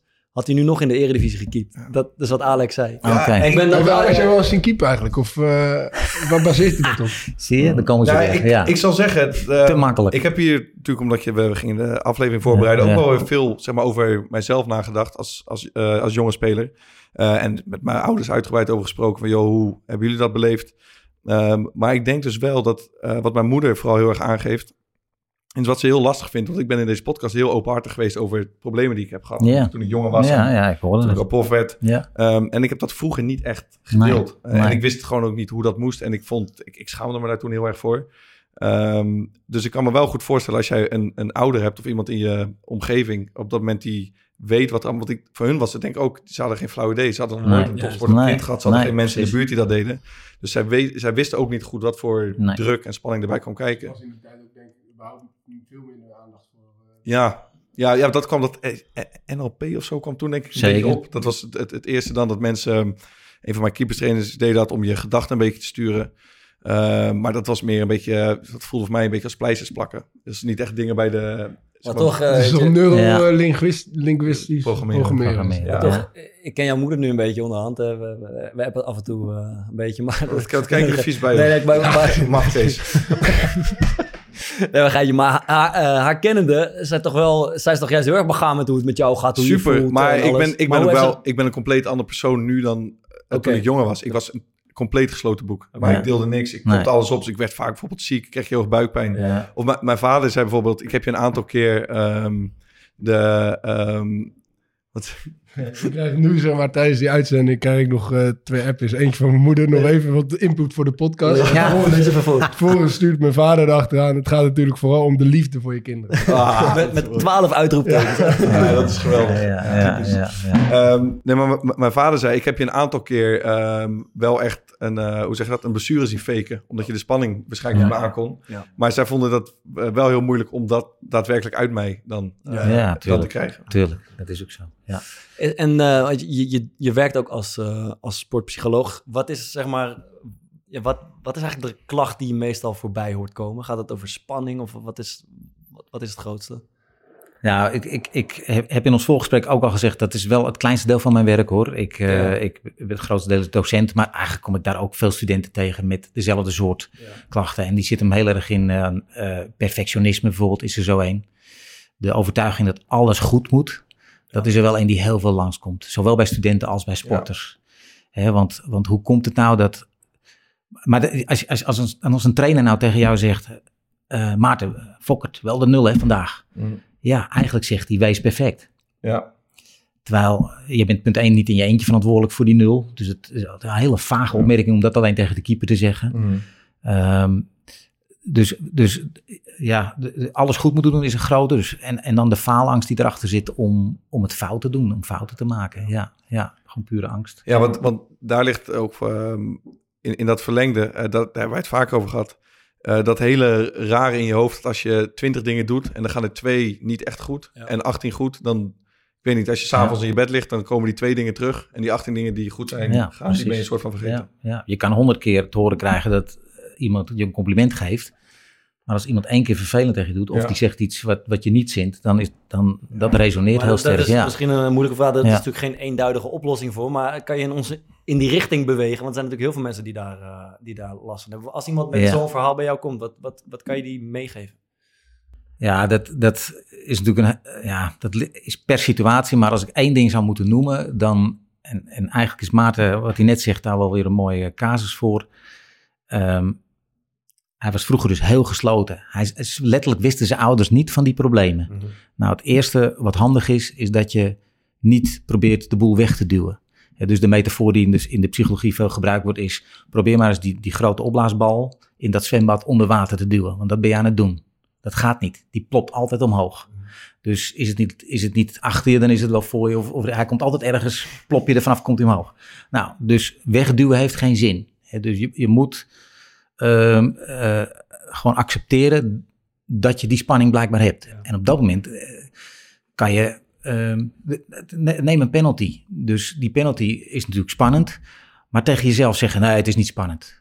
De ergste zijn die trainers die zeggen, jongens, komend weekend eh, Ajax, is een wedstrijd als alle anderen. Nee, dat is geen wedstrijd als alle anderen. Doe niet zo raar.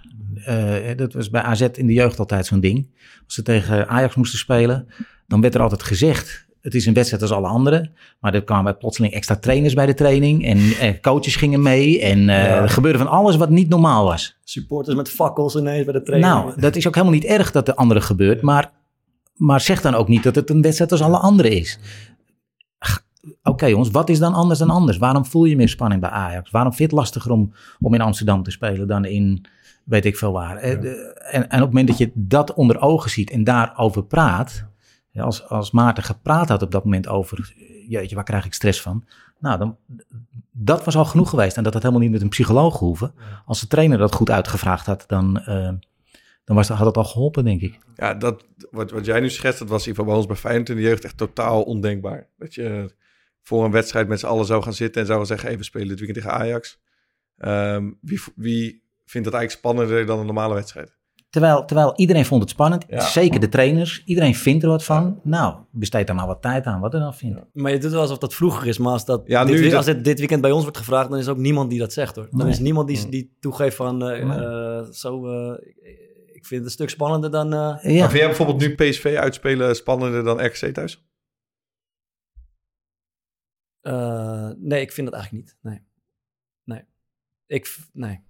Nee, maar Dus dat, je- misschien geldt het niet voor... Wat, wat voor mij geldt als ik, eh, dat, dat, puur persoonlijk, als ik goed in vorm ben, vind ik, vind ik wedstrijden niet spannend. Als ik slecht in vorm ben, kan ik, kan ik er veel spanning voor hebben. Ja. Dus dat is eigenlijk, dus dan maakt het niet eens uit wat de tegenstander is of zo. Ja. Heb je, voor jullie dat wel? Vind je het spannender om tegen Ajax uit te spelen dan tegen Excelsior Ja. thuis? Spe- specifiek omdat het topclubs zijn? Of? Ja man, gewoon eh, grote tegenstanders. Ja. Ja, vond ik altijd spannender. En überhaupt denk ik, eh, in eerste instantie ging het gewoon om voor zeg maar meer mensen spelen. Dus als er veel mensen langs de Ja. lijn zouden staan. Ik had er altijd juist meer, eh, me- meer zin in. Maar ik heb bij mij ook wel een soort van omslag eh, gemerkt tijdens mijn carrière. Dat ik, dat ik onzekerder werd, zeg maar. Dus, eh, dus toen, ik, toen ik net weer kwam, was ik super, had ik super veel zelfvertrouwen. En dat heb ik een paar jaar volgehouden. En op een gegeven moment ging het wat minder. En, eh, en toen merkte ik wel aan mezelf, hey, de dingen die, ik, die mij toen goed maakten, die doe ik niet meer. Ja. Het was best wel lastig om daar, eh, om daar dan eh, uit te komen, zeg maar. Zeker als je ook gewoon bewust van bent. Eh, laat ik heel, nee, je had het net over penalties. Penalties waren voor mij altijd de kans om te scoren. Prachtig. Ja. Je bent heel Ja. de wedstrijd aan het Ja. voetballen Ja. om, eh, om die kans te Ja. krijgen. ja. Eh, totdat ik een keertje miste. Toen werd het in één keer, eh, werd het in één keer spannend. Ja, dat is wel interessant. en- toen en- werd het- toen werd het de kans om te missen. Ja, ja. dat is, toen- dat is serieus interessant. Ja. en, eh, en, en dat gevoel is, ja, over het algemeen ben ik wel vrij zeker van mezelf bij penalties. Maar dat, dat, dat, kleine, dat gevoel is nooit meer weggegaan, zeg maar. Nee, dat het, eh, nee. Ik Dus, ben, Ja, maar is eh, dat, dat, is, dat is dan bijna een soort... Ja, ik maak het niet, wil het niet groter maken, dus, maar het is bijna een soort traumatische ervaring. Je hebt één keer gemist en daardoor heb je ervaren van... het is, dat is een vervelende mogelijkheid met heel veel gevolgen. En je zegt Ja. het is eigenlijk nooit meer weggegaan. En, en, en het was voor mijn gevoel ook een soort van sleutelmoment eh, in mijn carrière. Ja, Heracles uit heb je het over, ja, ja, ja. Dus Ja. het heeft echt veel, veel impact gehad. Nou, moet je nagaan. Maar- en, en het heeft, maar het, eigenlijk is dat, ik vind het een heel, eh, eh, hele mooie weergave van die hele mindset. Ehm, ik heb altijd moeite gehad om me gewoon eh, tijdens een wedstrijd net zo te voelen als op de training. En misschien hoef je ook niet helemaal hetzelfde te voelen. Maar als ik dan, nu wat jij net zegt, dat, dat het een kans is om te scoren. Op trainingen, bijvoorbeeld, we deden kleine partijen vroeger. Dan was alles soort van een kans om ballen tegen te houden. Ja. Of om goede dingen te doen. Terwijl als ik in het wedstrijd, als ik een wedstrijd aan het spelen was, dan had ik veel meer het idee van: oké, ze komen in de eh, buurt van de goal. Dit is een kans om een goal tegen te krijgen. Ja. In plaats van dat je daar staat Ja. met: ik kan nu iets goeds gaan doen. Ja. En dat is echt Ja. een totale. Ja. Ik vond het- En alleen al en, en dit soort dingen bespreken ook Ja. met elkaar. En of het dan met de topsportbegeleider is in de club of met je coach. Het lijkt mij handig om, want je bent vast niet de enige in de kleedkamer die er zo over denkt. En, en alle, voor sommige spelers is het natuurlijk al heerlijk om te weten dat je niet de enige bent Ja. die dat soort dingen, die zenuwachtig is voor Mm. de wedstrijd of wat dan ook. Ja, volgens mij helpt dat, is het zo eenvoudig. Dus er hoeft ook helemaal geen sportpsycholoog bij. Een, een goede coach regelt dat soort processen. Ja, dat vond ik een van de wat voor mij een van, eh, heel erg goed werkte. Is ik ging toen bij Hans Kroon trainen. En daar trainde Stefan de Vrij en Ron Vlaar ook. En tegen Hans was een van de eerste waar ik eigenlijk tegen zei van... joh, ik heb eigenlijk heel veel, eh, extreem veel spanning voor wedstrijden. En ik Ja. ben heel erg bang om dingen fout te doen. Ja, ja. En hij zei van, dat, maar hij zegt, je doet net alsof spanning iets raars is. Maar iedereen, iedereen die hier komt, die wereldkampioen is geworden, eh, Ron in het Nederlands elftal, Ja. iedereen heeft Ja. spanning. Ja. Eh, hij zegt, en iedereen tegen wie hij wedstrijden speelt heeft spanning. Alleen aan sommigen zie je het niet. prachtige acteurs, die, die eh, to- eh, toneelacteurs, toestand, cabaretiers, die voor de, voor de wedstrijd, of voor, voor het optreden, eh, kotsend in de coulissen. Ehm, en dan weer het podium op en, en huppatee. Ja, en dat hun hele carrière lang. Vinden ze dat leuk? Vinden ze helemaal niet leuk? Er zijn prachtige filmpjes, ook van die NFL-spelers. Die, eh, Zo'n grote gozer. En die op een gegeven moment iedere keer op het veld en dan overgeven. Ja. Tot hij leerde, zichzelf leerde of met behulp van. Maar ja, dit is gewoon onderdeel van mijn routine. Ja. Mijn lijf zegt, op deze manier kom je het beste eh, in, in, in de wedstrijdstand. En daar hoort dit bij. Aanvaard het nou op die manier. In plaats van dat je niet, oh, hoop niet dat ik straks moet overgeven, wat dan ook. Ja, je gaat blijkbaar overgeven en dat hoort er dan bij. Nou, dan wordt het al. nou goed, het, is, het klinkt even simpel. Eh, zit eh, je gaat natuurlijk langer met elkaar in gesprek dan. Maar ik denk dat veel jeugd, op het moment dat dit soort dingen bespreekbaar is in de kleedkamer, dat dat al heel erg zou helpen. En volgens Ja. mij gebeurt het ook steeds meer. Maar Ja, hoe groter, je gaat ook een beetje op zoek toch naar de, naar, tenminste dat is in mijn geval wel altijd geweest. Je gaat, het is ook het vet zeg maar, hoe spannender dingen zijn, hoe mooier het is. Als Ja, die het- als ontlading het, is eh, tien keer groter ook. dan- Ja, dus, dus, dus het, is, Ja, het is ook een soort eh, verslaving misschien ergens wel. En op een gegeven moment leerde ja. ik ook gewoon de, de, van te genieten van ja, je, je wordt op een wedstrijddag wakker en je voelt al en alles van... eh, Maar Laat je- wat gebeuren. Als je, Dat het omdraait, als je het omdraait, zou het interessant zijn dat je... Ik kies voor een topsportcarrière, maar doe maar niet de spanning. dat gaat niet, Dat gaat niet. Dus, dus dat moet je inderdaad bijna, bijna willen. Dat, is, Ja. dat, is, dat lijkt een soort van, eh hoe noem dat, eh, written in stones. Maar waarom is dat eigenlijk? Is het, is dat, zou, zou dat niet samen kunnen bestaan? Een topsportcarrière zonder spanning? Nee, dat kan niet, volgens mij. Volgens mij is dat het is inherent aan de activiteit. Mhm. Daarom doen we sport. Snap je? Dat is, dat is inherent. Ja, dan worden we bijna filosofisch, maar dat is inherent. mooi, wel. Laten we die dat, hoek, eh, dat is inherent aan de activiteit. Je meet je met anderen. Ja. Dat brengt een bepaalde spanning met zich mee. En dat voeren we nog eens op doordat er publiek is. eh, mensen hebben betaald om jou te zien. Ja. eh, sponsoren. Het hele wat er omgebouwd wordt. Ja. Mensen, veel ingewikkelder nog, mensen hebben allemaal een mening over je. En, en die spuien ze ook nog maar wat graag. Dus dat, dat levert spanning op. Het zou. Nou, laat ik het anders zeggen. Als jij geen spanning zou ervaren op dat soort momenten. Nou, dan, is het, dan ben je bijna eh, psychopathisch. Dan, dan zit er iets, iets vreemds aan je, zeg maar. Ja. Ja. Nee, nee ik, denk, ik denk dat je helemaal gelijk in hebt. Dat, het is gewoon, eh, zeg maar, al die omstandigheden. Je bent daar gewoon niet op... eh, ehm, je bent er gewoon niet op uitgerust, zeg maar. Als je als mensen in de wereld stapt... en dat je ineens voor 10 of 50 of een miljoen... of honderden miljoenen mensen op een WK gaat je bent er wel- spelen... je- en iedereen kijkt naar je in de competitie, Nee, dat, nee, van dat, alle kanten. nee, dat klopt. Sterker nog, je bent een beetje tegengesteld geprogrammeerd. Het- als, het, als het spannend is, dan ga je rennen. Ja, Of je, of je, eh, je bevriest of wat dan ook. Ja. Nou, noem ze maar op. Hè. Ehm, maar die ene uitspraak van, ik, ik weet niet van wie is, maar pressure is a privilege. Dat is, Mhm. dat is, dat is wat een topsporter zich moet bedenken. ja. Het feit dat, het, dat je een, een penalty mag nemen in de halve finale van een WK. Ja, is het wat gaaf dat je zo ver gekomen Dat dat je probleem is. Zo moet je, waarmee ik niet zeg dat het zomaar even opgelost is. Ja. Maar hoe zonde is het als je dat precies andersom benadert, zeg maar. Is dit, benadert dit een beetje gesprekken die je met Peer en Teun aan de keukentafel had? Ja, die dat wel, ongeveer eh, de- ja. maar? Alleen, weet je wat het is? Volgens mij zegt Teun dat in die documentaire ook. Kijk, eh, papa kan dat honderd keer zeggen, maar dan is het ja, nou, nou er zit wat in. Of eh, weet je, hij vertelt niet helemaal onzin. Ja. Maar hij vertelt in die documentaire over Tom Brady en, en Ja. die gekke Conor McGregor en zo. Dat soort mensen maken natuurlijk veel meer indruk. Ja. En als, je, als, ze- als ze zich die verhalen een beetje eigen maken, ja, dat is mooier. Voorbeelden, en dat kunnen vrienden zijn, dat kunnen echte van die modelspelers zijn. Ja, maar je plant wel een zaadje natuurlijk. Precies. Dat, eh, Dan, eh, Ja. dan even wel interessant eh Ja. uitstapje. Jouw eigen wedstrijdbeleving van, eh, van die Mhm. gasten. Ja. Eh, ik, heb, ik heb daar een beetje hier en daar wat over gelezen. Mhm. Ja, bij jouw spanning is het is ook niet helemaal lekker gereguleerd. Nee. Een een een- een. Ik ben continu in gesprek met mezelf, word er helemaal gek van. Dus dat is die stem in je hoofd. Ja, nee, ja dat, is, dat is ook weer zo eh, ja, bijna grappig. Maar ik weet veel van emotieregulatie en over spanningsregulatie en dat soort dingen. Ik kan, ik kan mensen best helpen. Ja. Maar, en dat is ook wel weer mooi, als het heel dichtbij komt, Ja. dan is het blijkbaar toch ingewikkeld. Er gelden andere kan je, gelden andere kan je ons even meenemen? eh, bijvoorbeeld, eh, Teun speelt eh, recent op het, op het WK. Ja, Eh, jij als vader, eh, hoe, Ja. hoe beleef je zo'n wedstrijd? Hoe kijk je daarnaar? hoe word je s ochtends wakker? Gewoon, nou ja, om gek van te worden. Dat is, ik ben gewoon echt Slaap je de dag van tevoren? Ja, zeker. Maar, maar gewoon echt zenuwachtig. Dus, en en de, als ik één ding moet benoemen hoe het komt, want ik heb zelf hoog gespeeld, ik heb hoog gecoacht, eh, vond ik allemaal minder spannend dan dit, zeg maar. Mm.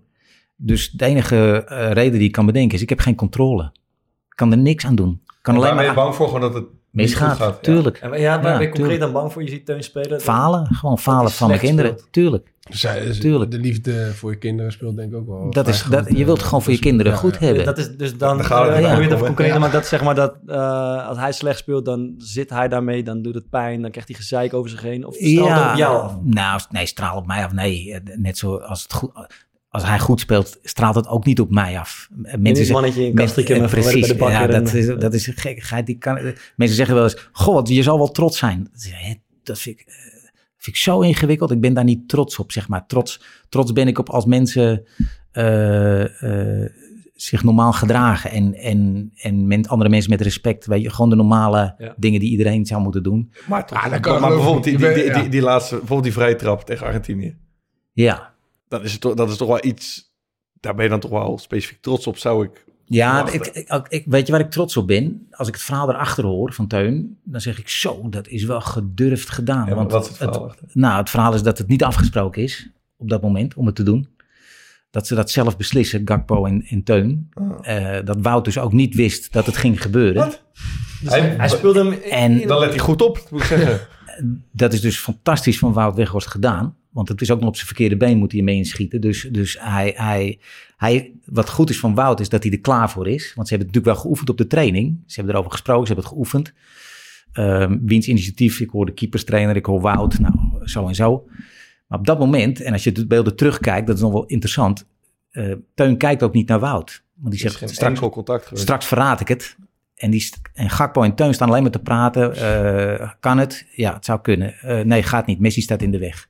Ehm, en die verdediger naast Frenkie, wat doet die? Eh, die staat er nog. Oh nee, die loopt nu weg. Oh, die komt weer terug. Dat duurt best lang allemaal. Nou, uiteindelijk loopt Messi weg. Oh, het kan, het kan. Doen. Oké, we gaan het doen. Ik krijg, ik krijg gewoon kippenvel, want die wel echt. En, en dus dat is, dat is, eh, en dat, en dat vind ik best stoer. En dan merk ik wel enigszins dat ik denk, zo, dat vind ik knap dat je dat durft. Want hij, hij realiseert zich ook nog, als het god betere misgaat, dan hoef ik niet eens meer terug te komen naar Nederland, zeg maar. in zijn voeten. Ja, stel dat... ge- Dan ben je de grootste oelewapper die er rondloopt. Op- Terwijl het eigenlijk, als je het bekijkt, en daarom, ik vond de column in de VI wel grappig. Die zeiden van, als we voortaan een actie die statistisch eigenlijk het meest verstandig is, maar die ook het meest vreemd is, dan noemen we voortaan een teun. En dat vond ik best, dat vond ik wel een compliment, zeg maar. Ja. Eh, ook wel naar Gakpo toe trouwens, want ze hebben dat toch wel met z'n twee beka- bekokstoofd. Ehm, als je erover nadenkt, is het waarschijnlijk veel gevaarlijker dan weer zo'n trap op doel. Want Ja. die gaan daar statistisch Ja, namelijk veel minder zeker. in. Dus het is hartstikke logisch om te doen. Ja. Alleen zo wordt het niet beleefd. Nee. En als je hem in de schoenen van een Argentijn schuift, dan, ja, dan hoef je niet meer op het vliegtuig terug naar Nederland. Was ik meteen naar Bergamo teruggegaan eh, als, als hij slim was. Ehm, dus dat, en dat vind ik dan wel stoer, dat klopt. Dan omdat voel ik wel iets van trots. Ja. knulligheid, zeg maar. Dat je dat eh, gewoon doet. En dat hij daarna die penalty Ja. erin schiet, dan voel ik wel, dan denk ik, oké, dat doe je, dat vind ik wel gaaf. Oké, ja. en, en, en, en die penalty, dat is gek veel spannender wordt het natuurlijk niet. Nee. Hoe- Heb je gekeken? waar Nee, natuurlijk je? heb ik niet gekeken. Schei uit, man. Ik liep buiten. en, eh, en eh, Ik vind het eh, altijd sfeer van de Qatar. nee, nee, toen was ik in Nederland alweer. Toen was ik in maar, Nederland. maar je hebt, je, je hebt wel Ja. de wedstrijd aangezet, want je bent gaan kijken. Die Mijn vrouw gaat alles kijken. En jij? Buiten. Ik ga wandelen. Je gaat die hele wedstrijd niet zien? Nee, heb ik niet gezien. Oh, ook En- oordeel- oordeel je dus ik heb radio geluisterd. Dat is net zo spannend, toch? Nou, het grappige is, eh, nee, dat is, nee, blijkbaar Ja? maakt dat minder impact. En wat enorm eh, grappig was, dus eh, eh, die die- die 2-2 ging er tenminste. Het werd 2-1, het werd 2-2. Dus ik, maar de radio loopt op achter, want dat is via internet. Dus ik hoor, ik, ik hoor onwijs veel herrie op straat plotseling. Iedereen juichen in huiskamer. Mensen naar buiten rennen soms zelfs en weet ik veel wat. En toen was het dus 2-2. Ik wist alleen nog niet hoe. Maar toen hoorde ik, oh, Koopmijn is dit. En, eh, En toen liep je al, Dus jij dacht nog, toen liep je anderhalf uur buiten. en toen liep ik de hele tijd buiten. Jij ja. hebt nog even gedacht, gaat hem zelf erin Ja. schieten. Dus, eh, nou ja, goed, zo, zo, zo werkt het. Ja, ik, ik, ik, ik, ik, het komt erbij. Ik, ik vind het dus veel te spannend voor de buis. En ook wel in het, maar in het stadion vind ik het al minder spannend, want dan zie ik het hele plaatje. Dat Ja. vind ik al ietsje minder. En je moet, het is ook gewoon goed om af en toe heen te gaan. Daar gaat het ook niet om. Maar wat wat ik me nog afvroeg, want ik hoorde Teun dus ook ergens zeggen... eh, dat was ook in het documentaire, Ja. dat Peers een debuut ging maken. En dat jullie toen met z'n tweeën bij AZ waren. Dat jullie in eerste instantie gewoon niet naar buiten meer zijn gegaan. Ik weet niet of het zijn debuut was. Het was die wedstrijd tegen de Vitesse. In, die- nee, in die Vitesse-wedstrijd. Die, die play-off wedstrijd voor Europees voetbal. Vlak voor het einde. De laatste wedstrijd van het seizoen, zeg maar. Toen moest Peer de tweede helft erin. En het was Teun zijn, zijn gedag zeggen ja. tegen het publiek. En eh, dus Teun zat op de tribune. En toen, toen zegt hij... Hij zegt voor mij in de documentaire... Nu snap ik wat mijn vader en moeder Ja. ervaren, zeg maar. Maar die was ook doodzenuwachtig. Ja. Dus toen zijn we naar binnen gegaan. En, en Hoe gaat dat? Dan zegt gewoon een van de twee, te- Teun zegt tegen jou of jij tegen Teun van... Ik trek er niet. Nee, precies. Ja, ik moet eerst even naar de wc en dan kom ik niet meer terug. Of Ja. eh, zoiets. Ja, zeker. Zeker, zeker, zeker. Ja, Ja. ja zeker, zeker, zeker. Dus, eh, ja. ja. In de kroeg ook. Het- het- wat ook me uitmaakt bij mij is dat ik, als ik stil moet zitten, word ik helemaal gek. Dus eh, bij jong AZ-wedstrijden vind ik dat makkelijk, want dan kan ik eh, ijsberen, zeg maar. Ze hebben die idioot die al die rondjes langs het veld... eh, Ja, een rondje mag niet hè, bij AZ, maar een bepaald deel wel. Maar Nee, nee, nee. ik ga wel eens bijvoorbeeld bij AZ in het stadion. Dan ging, ik- ging ik naar beneden, ging ik wat te drinken halen. Maar dan ga ik door die gracht heen lopen. En dan word je natuurlijk acuut lastig gevallen. Mag allemaal niet. Dus dat probeer ik dan zo lang mogelijk te rekken of te ontlopen. Want dan kan ik in ieder geval een beetje ijsberen. Er Maar zal goed, over jou gesproken zijn, Remco. Dat, die- Vast wel. De ijsbeer. De Vast wel. Vast wel. Ik kon mijn vader altijd die, precies zien zitten op de tribune. Die zat Ja. altijd zo. Ja, oh, ja, ja. Ja, Ja. ja, en, eh, Ja. ja. Ja. Van, de, van de spanning. Ja, maar ook dat weer. Kijk, ik kan wel doen alsof ik het niet spannend vind. Mm. Eh, Maar dan, dan vreet ik mezelf op ongeveer. En langzaamaan wendt de omgeving er ook aan dat ik dat spannend vind. Ja. Eh, Dus nou ja, goed zo. Ik, ik heb natuurlijk nu ook eh, kinderen, twee kinderen. En, eh, nou ja, Papa, papa, papa. Mhm. Ja, en ik merk aan mezelf, kijk, ik- heb, vind ik, een goed voorbeeld gehad eh, in mijn jeugd eh, van mijn vader. Nooit druk gevoeld of nooit. En dat wil ik mijn kinderen ook meegeven. Maar ik merk aan mezelf, ik, ik heb denk ik wel eens verteld over het eerste rapportje op de crash van, eh, van mijn oudste dochter.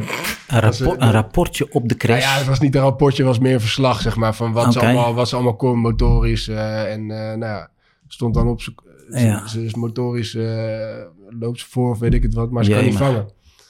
En, en dat kwam omdat ik eigenlijk continu, ik speel veel met de bal met haar, Ja. maar als ze hem in de handen pakt, zeg ik, is Hens. Dus, eh, Ja, daar ga je al. ja, dus Ja. ik wil, ik wil zeg maar niet de vader zijn die, die, die pusht, maar ik merk Nee. toch dat het- dat, Ja. dat, dat, dat Ja. erin sluit. Ja. Ja, maar. jou ook als zij de hele tijd met de linkerbeen zit, dat ze ook met andere been moet doen. Nee, nee, dat is niet Nee. waar. Dat is niet waar. Dat is niet waar. Maar goed, Nou, je, perspectief, je perspectief is dus voetbal. Waarom speel je niet een handbal met hem? Nee, dus ik, ik, begrijp ja, ook wel dat ja, het eh, ja, op een gegeven moment ja, gaat het ja, allemaal ja, wel... eh, ze is ja, ook nog niet ja, oud genoeg daarvoor. ja. Dus het is misschien eerder een beetje een grapje dan... eh, maar hoe vind je nou de balans, zeg maar, als ouder zijnde tussen van... eh, ik, wil, ik wil niet de fanatieke ouder zijn. Ja, Maar aan de andere kant wil ik ook niet Ja. dat, dat, dat mijn kind eh, zeg maar, iets gaat doen... en dan op een gegeven moment zegt van... Nou, weet je, volgende week ga ik voetballen. Dan En als, en paardrijden. als er iets gebeurt waarvan ik denk van... Nou, dat staat me niet aan. Ga ik de week daarop hockeyen Ja. of... hoe, hoe, eh, hoe- Ja. hoe zou je dat... Ja, dus de balans tussen een beetje duwen en... ja. en En, eh, Nou, als ik Ja, iets aan mag toevoegen, ja, was ja. vorig jaar was er een soort eh, serie op, op de NPO. Dat ging over jeugdvoetballers die graag die, die, ja, heb ik die gezien. droom hadden Ja, om voetballer te zeker, worden. zeker. En er waren een aantal ouders die nogal, laat ik zeggen, pusherig waren. Mhm. Eh, en wat er een beetje omheen hing, is dat dat schandalig is. Hè? Dat je, vader, Ja. laat die kinderen toch Ja. lekker, het is jouw Ja. droom niet, laat die kinderen lekker voetballen en zo. En ik heb ook een aantal keer gedacht bij die documentaire, wat is er eigenlijk mis mee als zo'n vader nou heel graag zo'n kind, eh, van zo'n kind voetballer eh, wil maken. En als dat kind dat eigenlijk ook graag wil. Wat is er dan eigenlijk mis mee dat je daar als vader een beetje druk achter zet, zeg maar? Ik denk, dat is ongeveer ook, eh, dat sluit misschien aan bij de vraag die jij stelt. Ja, Mijn, mijn gevoel daarbij is ook dat ik dat absoluut niet zou willen. Maar het is, eh, Nee. maar de, je, al- je alternatief is wat je schetst, is inderdaad... dat ze in je- ieder geval geen keeper wordt. Hè? Je wil wel gewoon Geen keeper, geen maar, maar een alternatief is dat je schetst, oké, ze gaat voetballen en, en het zint er even niet, dan gaat ze wat anders doen, want laat haar lekker vrij. Zo. kijk, ik het is- vind- je kan ik- ook wel een beetje... Ik vind het allerbelangrijkste dat, ze- dat, dat ze gelukkig worden. Ja. En, en dan of ze nou gaan voetballen, hockeyen, eh, misschien gaan Ja. wel eh, tekenen of weet ik Ja. wat. Dat, dat interesseert me oprecht echt niet. En ook zeg maar, of ze nou het hoogste team zitten of in het laagste team. Voor, voor mij zal het altijd even belangrijk zijn. Maar ik, ik zou niet graag willen dat... Ik, ik denk dat het wel goed is om je kind mee te geven. Dat als je ergens aan begint of... En als het eventjes niet mee zit, dat je dan wel gewoon... Dat eh, je moet afmaken. ja, of dat je doorzet, of eh, weet je wel. de- Ja. maar ja, de- eh, eh, eh, weet je, Thomas, daar heb ik geen één tip voor. Dit is gewoon de zoektocht die jij, dit is gewoon de zoektocht die jij als ouder te doen hebt. En het enige wat ik. ik dacht van, nou, ik dacht... ja, nee, maar, maar, vandaag ga ik nee, maar dat, is- maar- dat, klinkt, dat klinkt heel flauw. Maar het, en het enige wat jij in de gaten hebt te houden is of je kind plezier heeft. Ja, En zolang het plezier heeft, kan je het een, kan je, kan je het een end ook de goede, een bepaalde kant in, in duwen, zeg Ja. maar. Hè. Ik heb een collega, die hoorde ik van de week in een podcast. Hij zit heel veel in de martial arts, heel goed in de martial arts en toestanden. Die heeft een kindje van anderhalf en die, die praat over, eh en is gymnastiekdocent. En die praat over, eh, die maakt halve hindernisbaantjes eh, in, in zijn kamer. Want dat kind is nu aan het kruipen en aan het doen. En, aan het- en hij denkt, ja, als ik net een beetje zo'n ramp maak, dan kan ze dit en dat. En dan kan ze sneller staan in toestanden. Is dat vervelend? Is dat onhandig? Wat? Helemaal niet. ja als, ze maar, als ze maar met z'n tweeën lol hebben. Eigenlijk is dat kind gewoon heel, heel goed gestructureerd aan het spelen, zeg maar. Ja. En heeft ze toevallig een vader die verstand heeft van... hey, als ik de situatie zo inricht, is het niet alleen leuk... maar is het ook weer handig. Leert ze, leert ze wat. Nou, zolang je plezier hebt, is het allemaal prima. Ja. En dat is met zo'n opleiding ook. Dat is eigenlijk de link tussen die twee vragen volgens mij. Kijk, als ik het gevoel had gehad dat mijn kinderen ongelukkig waren geweest... eh, ja, dan, dan... Sterker nog, ik heb ook wel eens gezegd... als ze te veel liepen te, te snarken en te zeuren over dingen... dan zei ik, nou, je kan ook stoppen. Nee, nou oké, prima, dan zijn we daarover uit. Zeker weten? Nee, ik ga niet stoppen. Oké, nou prima. Dan is, dat, dan is het handiger om te bedenken hoe je dit gaat oplossen. En niet, en niet hoe je, je kan erover blijven janken, maar dat heeft niet zoveel zin. Mag best even, je mag best even stoom afblazen. Maar je kan altijd kiezen voor het andere pad. Je zit er niet verplicht. Zo is het niet. Dus nou ja, goed zo. Tot slot, als, eh, zeg maar, als eh, Peer op zondag moet spelen en hij gaat op zaterdagavond met een paar vrienden in de schuur eh, bij jullie in Castricum een kastje bier wegdrinken, wat zegt papa dan? Ontzettende eikel ben jij, zeg. Zeg En als hij dan zegt, ja, ik heb er gewoon zin in, ik ga nog even de stad in. Ja, meteen. nou ja, prima. Dan moet hij dat doen. Maar dan, dan ja, dan houdt de hulp op, zou ik maar zeggen.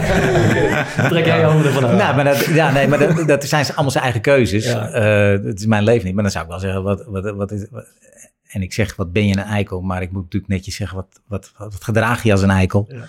Ehm, dat zou ik doodzonde vinden. Want dan vergooi je een talent. Ja. Maar als je oprecht kiest dat je zegt, nou, ik ben doodongelukkig in deze wereld. Of ik eh, vind iets anders, lijkt me veel gaver om dat te doen. En ik, dat zie ik helemaal zitten. Ja, mijn, ja, mijn zegen heb je.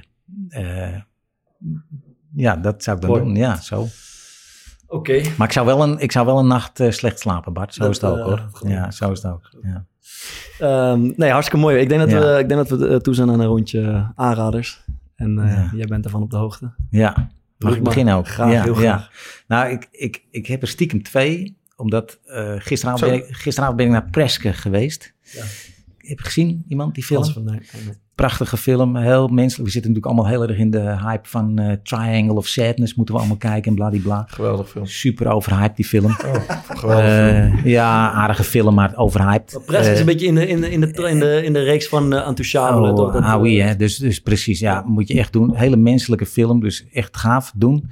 Eh, van tevoren had ik eigenlijk bedacht, voordat ik Preska had gezien, de, de, ik heb met heel veel plezier de laatste weken weer de podcast van Michael Lewis geluisterd. Against the Rules. Ik weet niet of je een keer geluisterd hebt, maar Ik luister ook wel eens, ja. Michael Lewis is de, is de schrijver van Moneyball Mhm. en, en The Big Short en al dat soort toestanden. Ja. Volgens mij de beste verhalenverteller van Amerika op dit moment. Eh, ehm, en hij heeft nu drie series podcast. De eerste serie was het thema de coach. De tweede was de referee. En nu is het de, de expert. En dan zou je denken sport, maar het, het gaat over allerlei soorten coaches en allerlei soorten scheidsrechters en dat soort dingen. Dus die zou ik, eh, eh, eh, ja, die, die, dat, dat doet hij zo verschrikkelijk goed. Een mooi verhaal in een uur en dan, nou, oh, en, en je leert er ook echt wat van. Dus dat zou ik doen. En het mooie is, die man is, ja, dat is een beetje een side verhaal, maar hij is in 2021 zijn dochter verloren, 19 jaar aan een verkeersongeluk. En ik volg hem een beetje en als je, als je hoort hoe hij daarover praat. En, en eigenlijk was de opluchting, misschien was dat het wel, dat hij weer zo'n prachtige serie maakte van zes of zeven podcast afleveringen. Was voor mij een soort geruststelling van gelukkig. Je, je, je kan het nog en je doet het ook nog. Dat was, ja, dat, is- dat is heel gek. Maar ik was zo blij dat de goede man weer terug was. Dus ben ik een beetje gaan kijken, hoe, hoe, wat zeg je over de dood van je dochter? Ah, dat, dat, ja, dat, dat, dat raakte me echt. Van hoe hij daar, hoe hij- ja, want hij staat gewoon op national television. Vertelt hij dan daarover? Ja, dat, dat vond ik prachtig. Podcast Against the Rules van Michael Lewis. Luister. Mooi. Ja. Ik, eh, ik wil graag een journalist aanraden, een keer. Ik heb vaker lans gebroken voor eh, Rutger Brechtman, maar ik ga dat dit keer doen eigenlijk voor zijn compagnon. Jesse. ja, Jesse Frederik. Kijk, ehm, ik heb best een aantal keer gehad dat je dan een eh, artikel hebt gelezen. Wat die? Nee, ga. Dat je een artikel hebt gelezen en dat je dan denkt van oké, best wel aardig verhaal, maar ik vraag me wel af eh, waarom wordt deze kant niet belicht en hoe zit dit nou precies in elkaar? En dan komt er twee weken later een ander stuk en dat vertelt een compleet andere kant van het verhaal. En eh, tot nu toe heb ik bij alles wat ik van hem luister en een van zijn meest recente stukken gaat eh, over, de, eh, over het verhaal rondom uh, Khadija Ariep in de, met haar vertrek uit de Tweede Kamer. En bij hem heb ik altijd, als ik een verhaal heb geluisterd of gelezen, ehm, de- er zijn geen losse eindjes meer. Er zijn geen vragen die overblijven. Zo zit het. Het is logisch. Het Zo klopt. zit het. En hij, heeft, eh, hij werkt heel erg grondig. Dus hij is ook nooit degene die als eerst een verhaal brengt. Eh, dat kan in principe niet als je het van alle kanten wil belichten. Ehm, maar ik vind het gewoon heel prettig lezen eh, als je een stuk hebt gelezen en dat je denkt van joh, ik, dit is in principe klaar. En er kan ook niet heel veel meer weerlegd worden. Ehm, dus de journalist Jesse Frederik en specifiek zijn laatste verhaal over Khadija Ariep. Uitgebracht bij correspondent zijn ze toch weer. Mooi. Ja, ik heb een misschien wat ongewone aanrader, maar eh, en het, is ook, het is ook niet zo lang. Je, je kan het heel eh, makkelijk opzoeken. Ik heb hem denk ik, één of twee weken geleden gedeeld in de groepsapp. Maar eh, eh, waarschijnlijk is Volk het ontgaan, maar de rest niet. Gi- Gianluca Vialli is, is overleden. Oud voetballer en assistenttrainer van, eh, van de Italiaanse elftal. Ten tijde dat zij eh, het EK wonnen. Teammanager. Teammanager was hij. hij hij, was was, hij was teammanager. geen coach. Nee. Nou, in ieder geval, ja. Nou.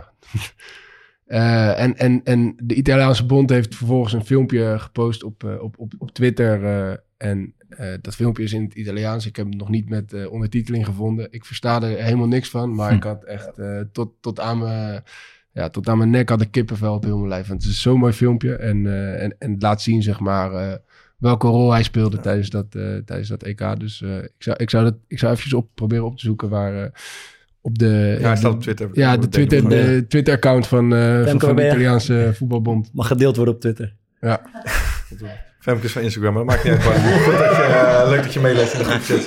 Ja. Maar over, over spanning gesproken, daar zit ook een stukje in dat, eh, volgens mij met de winnende penalty. Ja, Eh, Hij kan- hij, durft ook niet, hij staat omgedraaid. Ja. Ja. Ja. Maar hoe, ik heb het ook gezien, hoe geliefd moet deze man zijn geweest. Ik heb Ja. zoveel van die. Italiaanse voetballers, komt af en toe voorbij op Instagram of zo, die iets over hem hebben gepost met een heel lief verhaal erbij. ja, en de teammanager is wat dat betreft ook denk ik wel een dankbare functie binnen het voetbal. Want, want eh, de meeste trainers en assistenttrainers moeten hier en daar nog wel eens eh scheidsrechter spelen op de training. Of een, of een eh, impopulaire beslissing nemen waardoor niet iedereen van ze houdt. Maar Ja. de teammanager is in principe wel degene die altijd, eh, als je het goed doet... eh, maar ja, dat filmpje is zo mooi. Met, eh, er zit ook mooie muziek onder van eh La La Land. En Ja. dan heb je maar Ja. meteen al. Ja, mooi.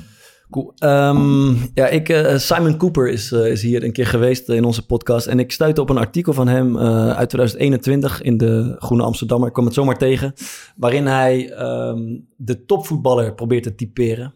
Eh, in aanloop van het EK, naar het EK was dat toen. En hij heeft al 30 jaar in zijn leven heeft hij topvoetballers geïnterviewd. eh, maar echt de, de grote der aarde. En hij is zoon van een antropoloog. Eh, dus hij kijkt er met zo'n bril naar. En hij zet in zijn inleiding, zegt ik heb gepro- geprobeerd om deze mannen te observeren alsof ze een stam waren op een eiland in de Stille Oceaan. Hoe leven ze, hoe gaan ze om met geld en aandacht en hoe zien zij de wereld? Ehm, ik stuitte er toevallig op, ik vond het een fantastisch artikel. En die poging is wat mij betreft heel erg geslaagd. Maar kijk, wij kennen eh, voor een groot deel de wereld van de voetballer. Niet echt van de topvoetballer. Dat gaat over mega veel aandacht en geld en allemaal mensen die wat van je willen. Ja. En hij heeft een hele ehm, eh, ja, doordrongen poging gedaan om die jongens een keer te vatten. De Mbappé's van de wereld en eh, eh, weet ik veel, Guti en weet ik het allemaal. Ja.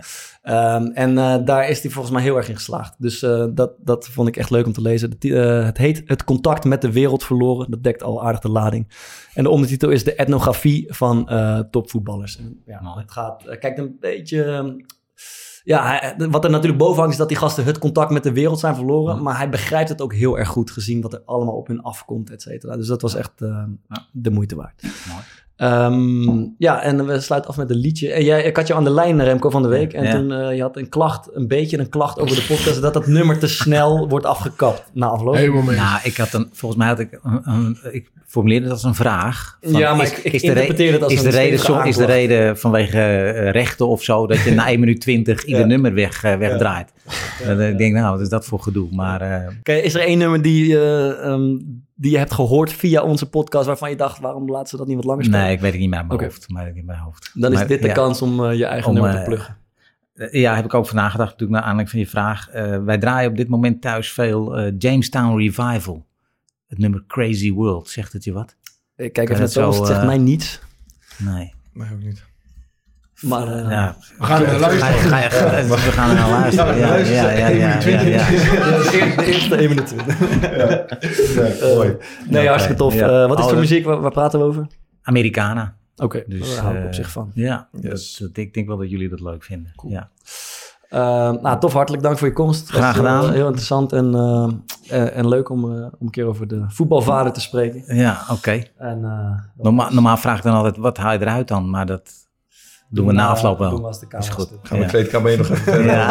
Achter, het beta- achter het betaalmuurtje. Ja? Oké, Ja, eh, yes, dan ben je later. Yes, Yes. tabé. Vergeet Isolemma niet. Tabé. Tot ziens. Has it all been decided?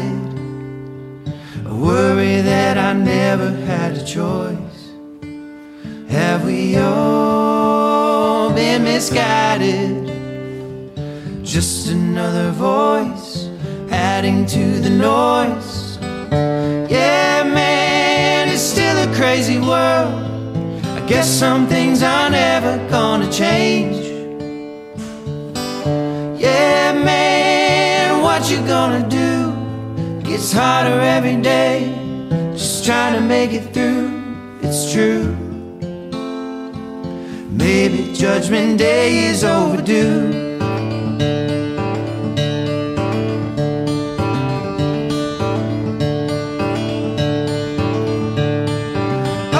Just a terrorizing, no good group of criticizing fools racing towards our Judgment Day? Hope you're nimble, hope you're quick, hope you clear the candlestick. It's burning with a holy rolling flame. Are we just an agonizing, no good group of idolizing fools running round without a clue? Has it always been this way? Is this how it's gonna stay?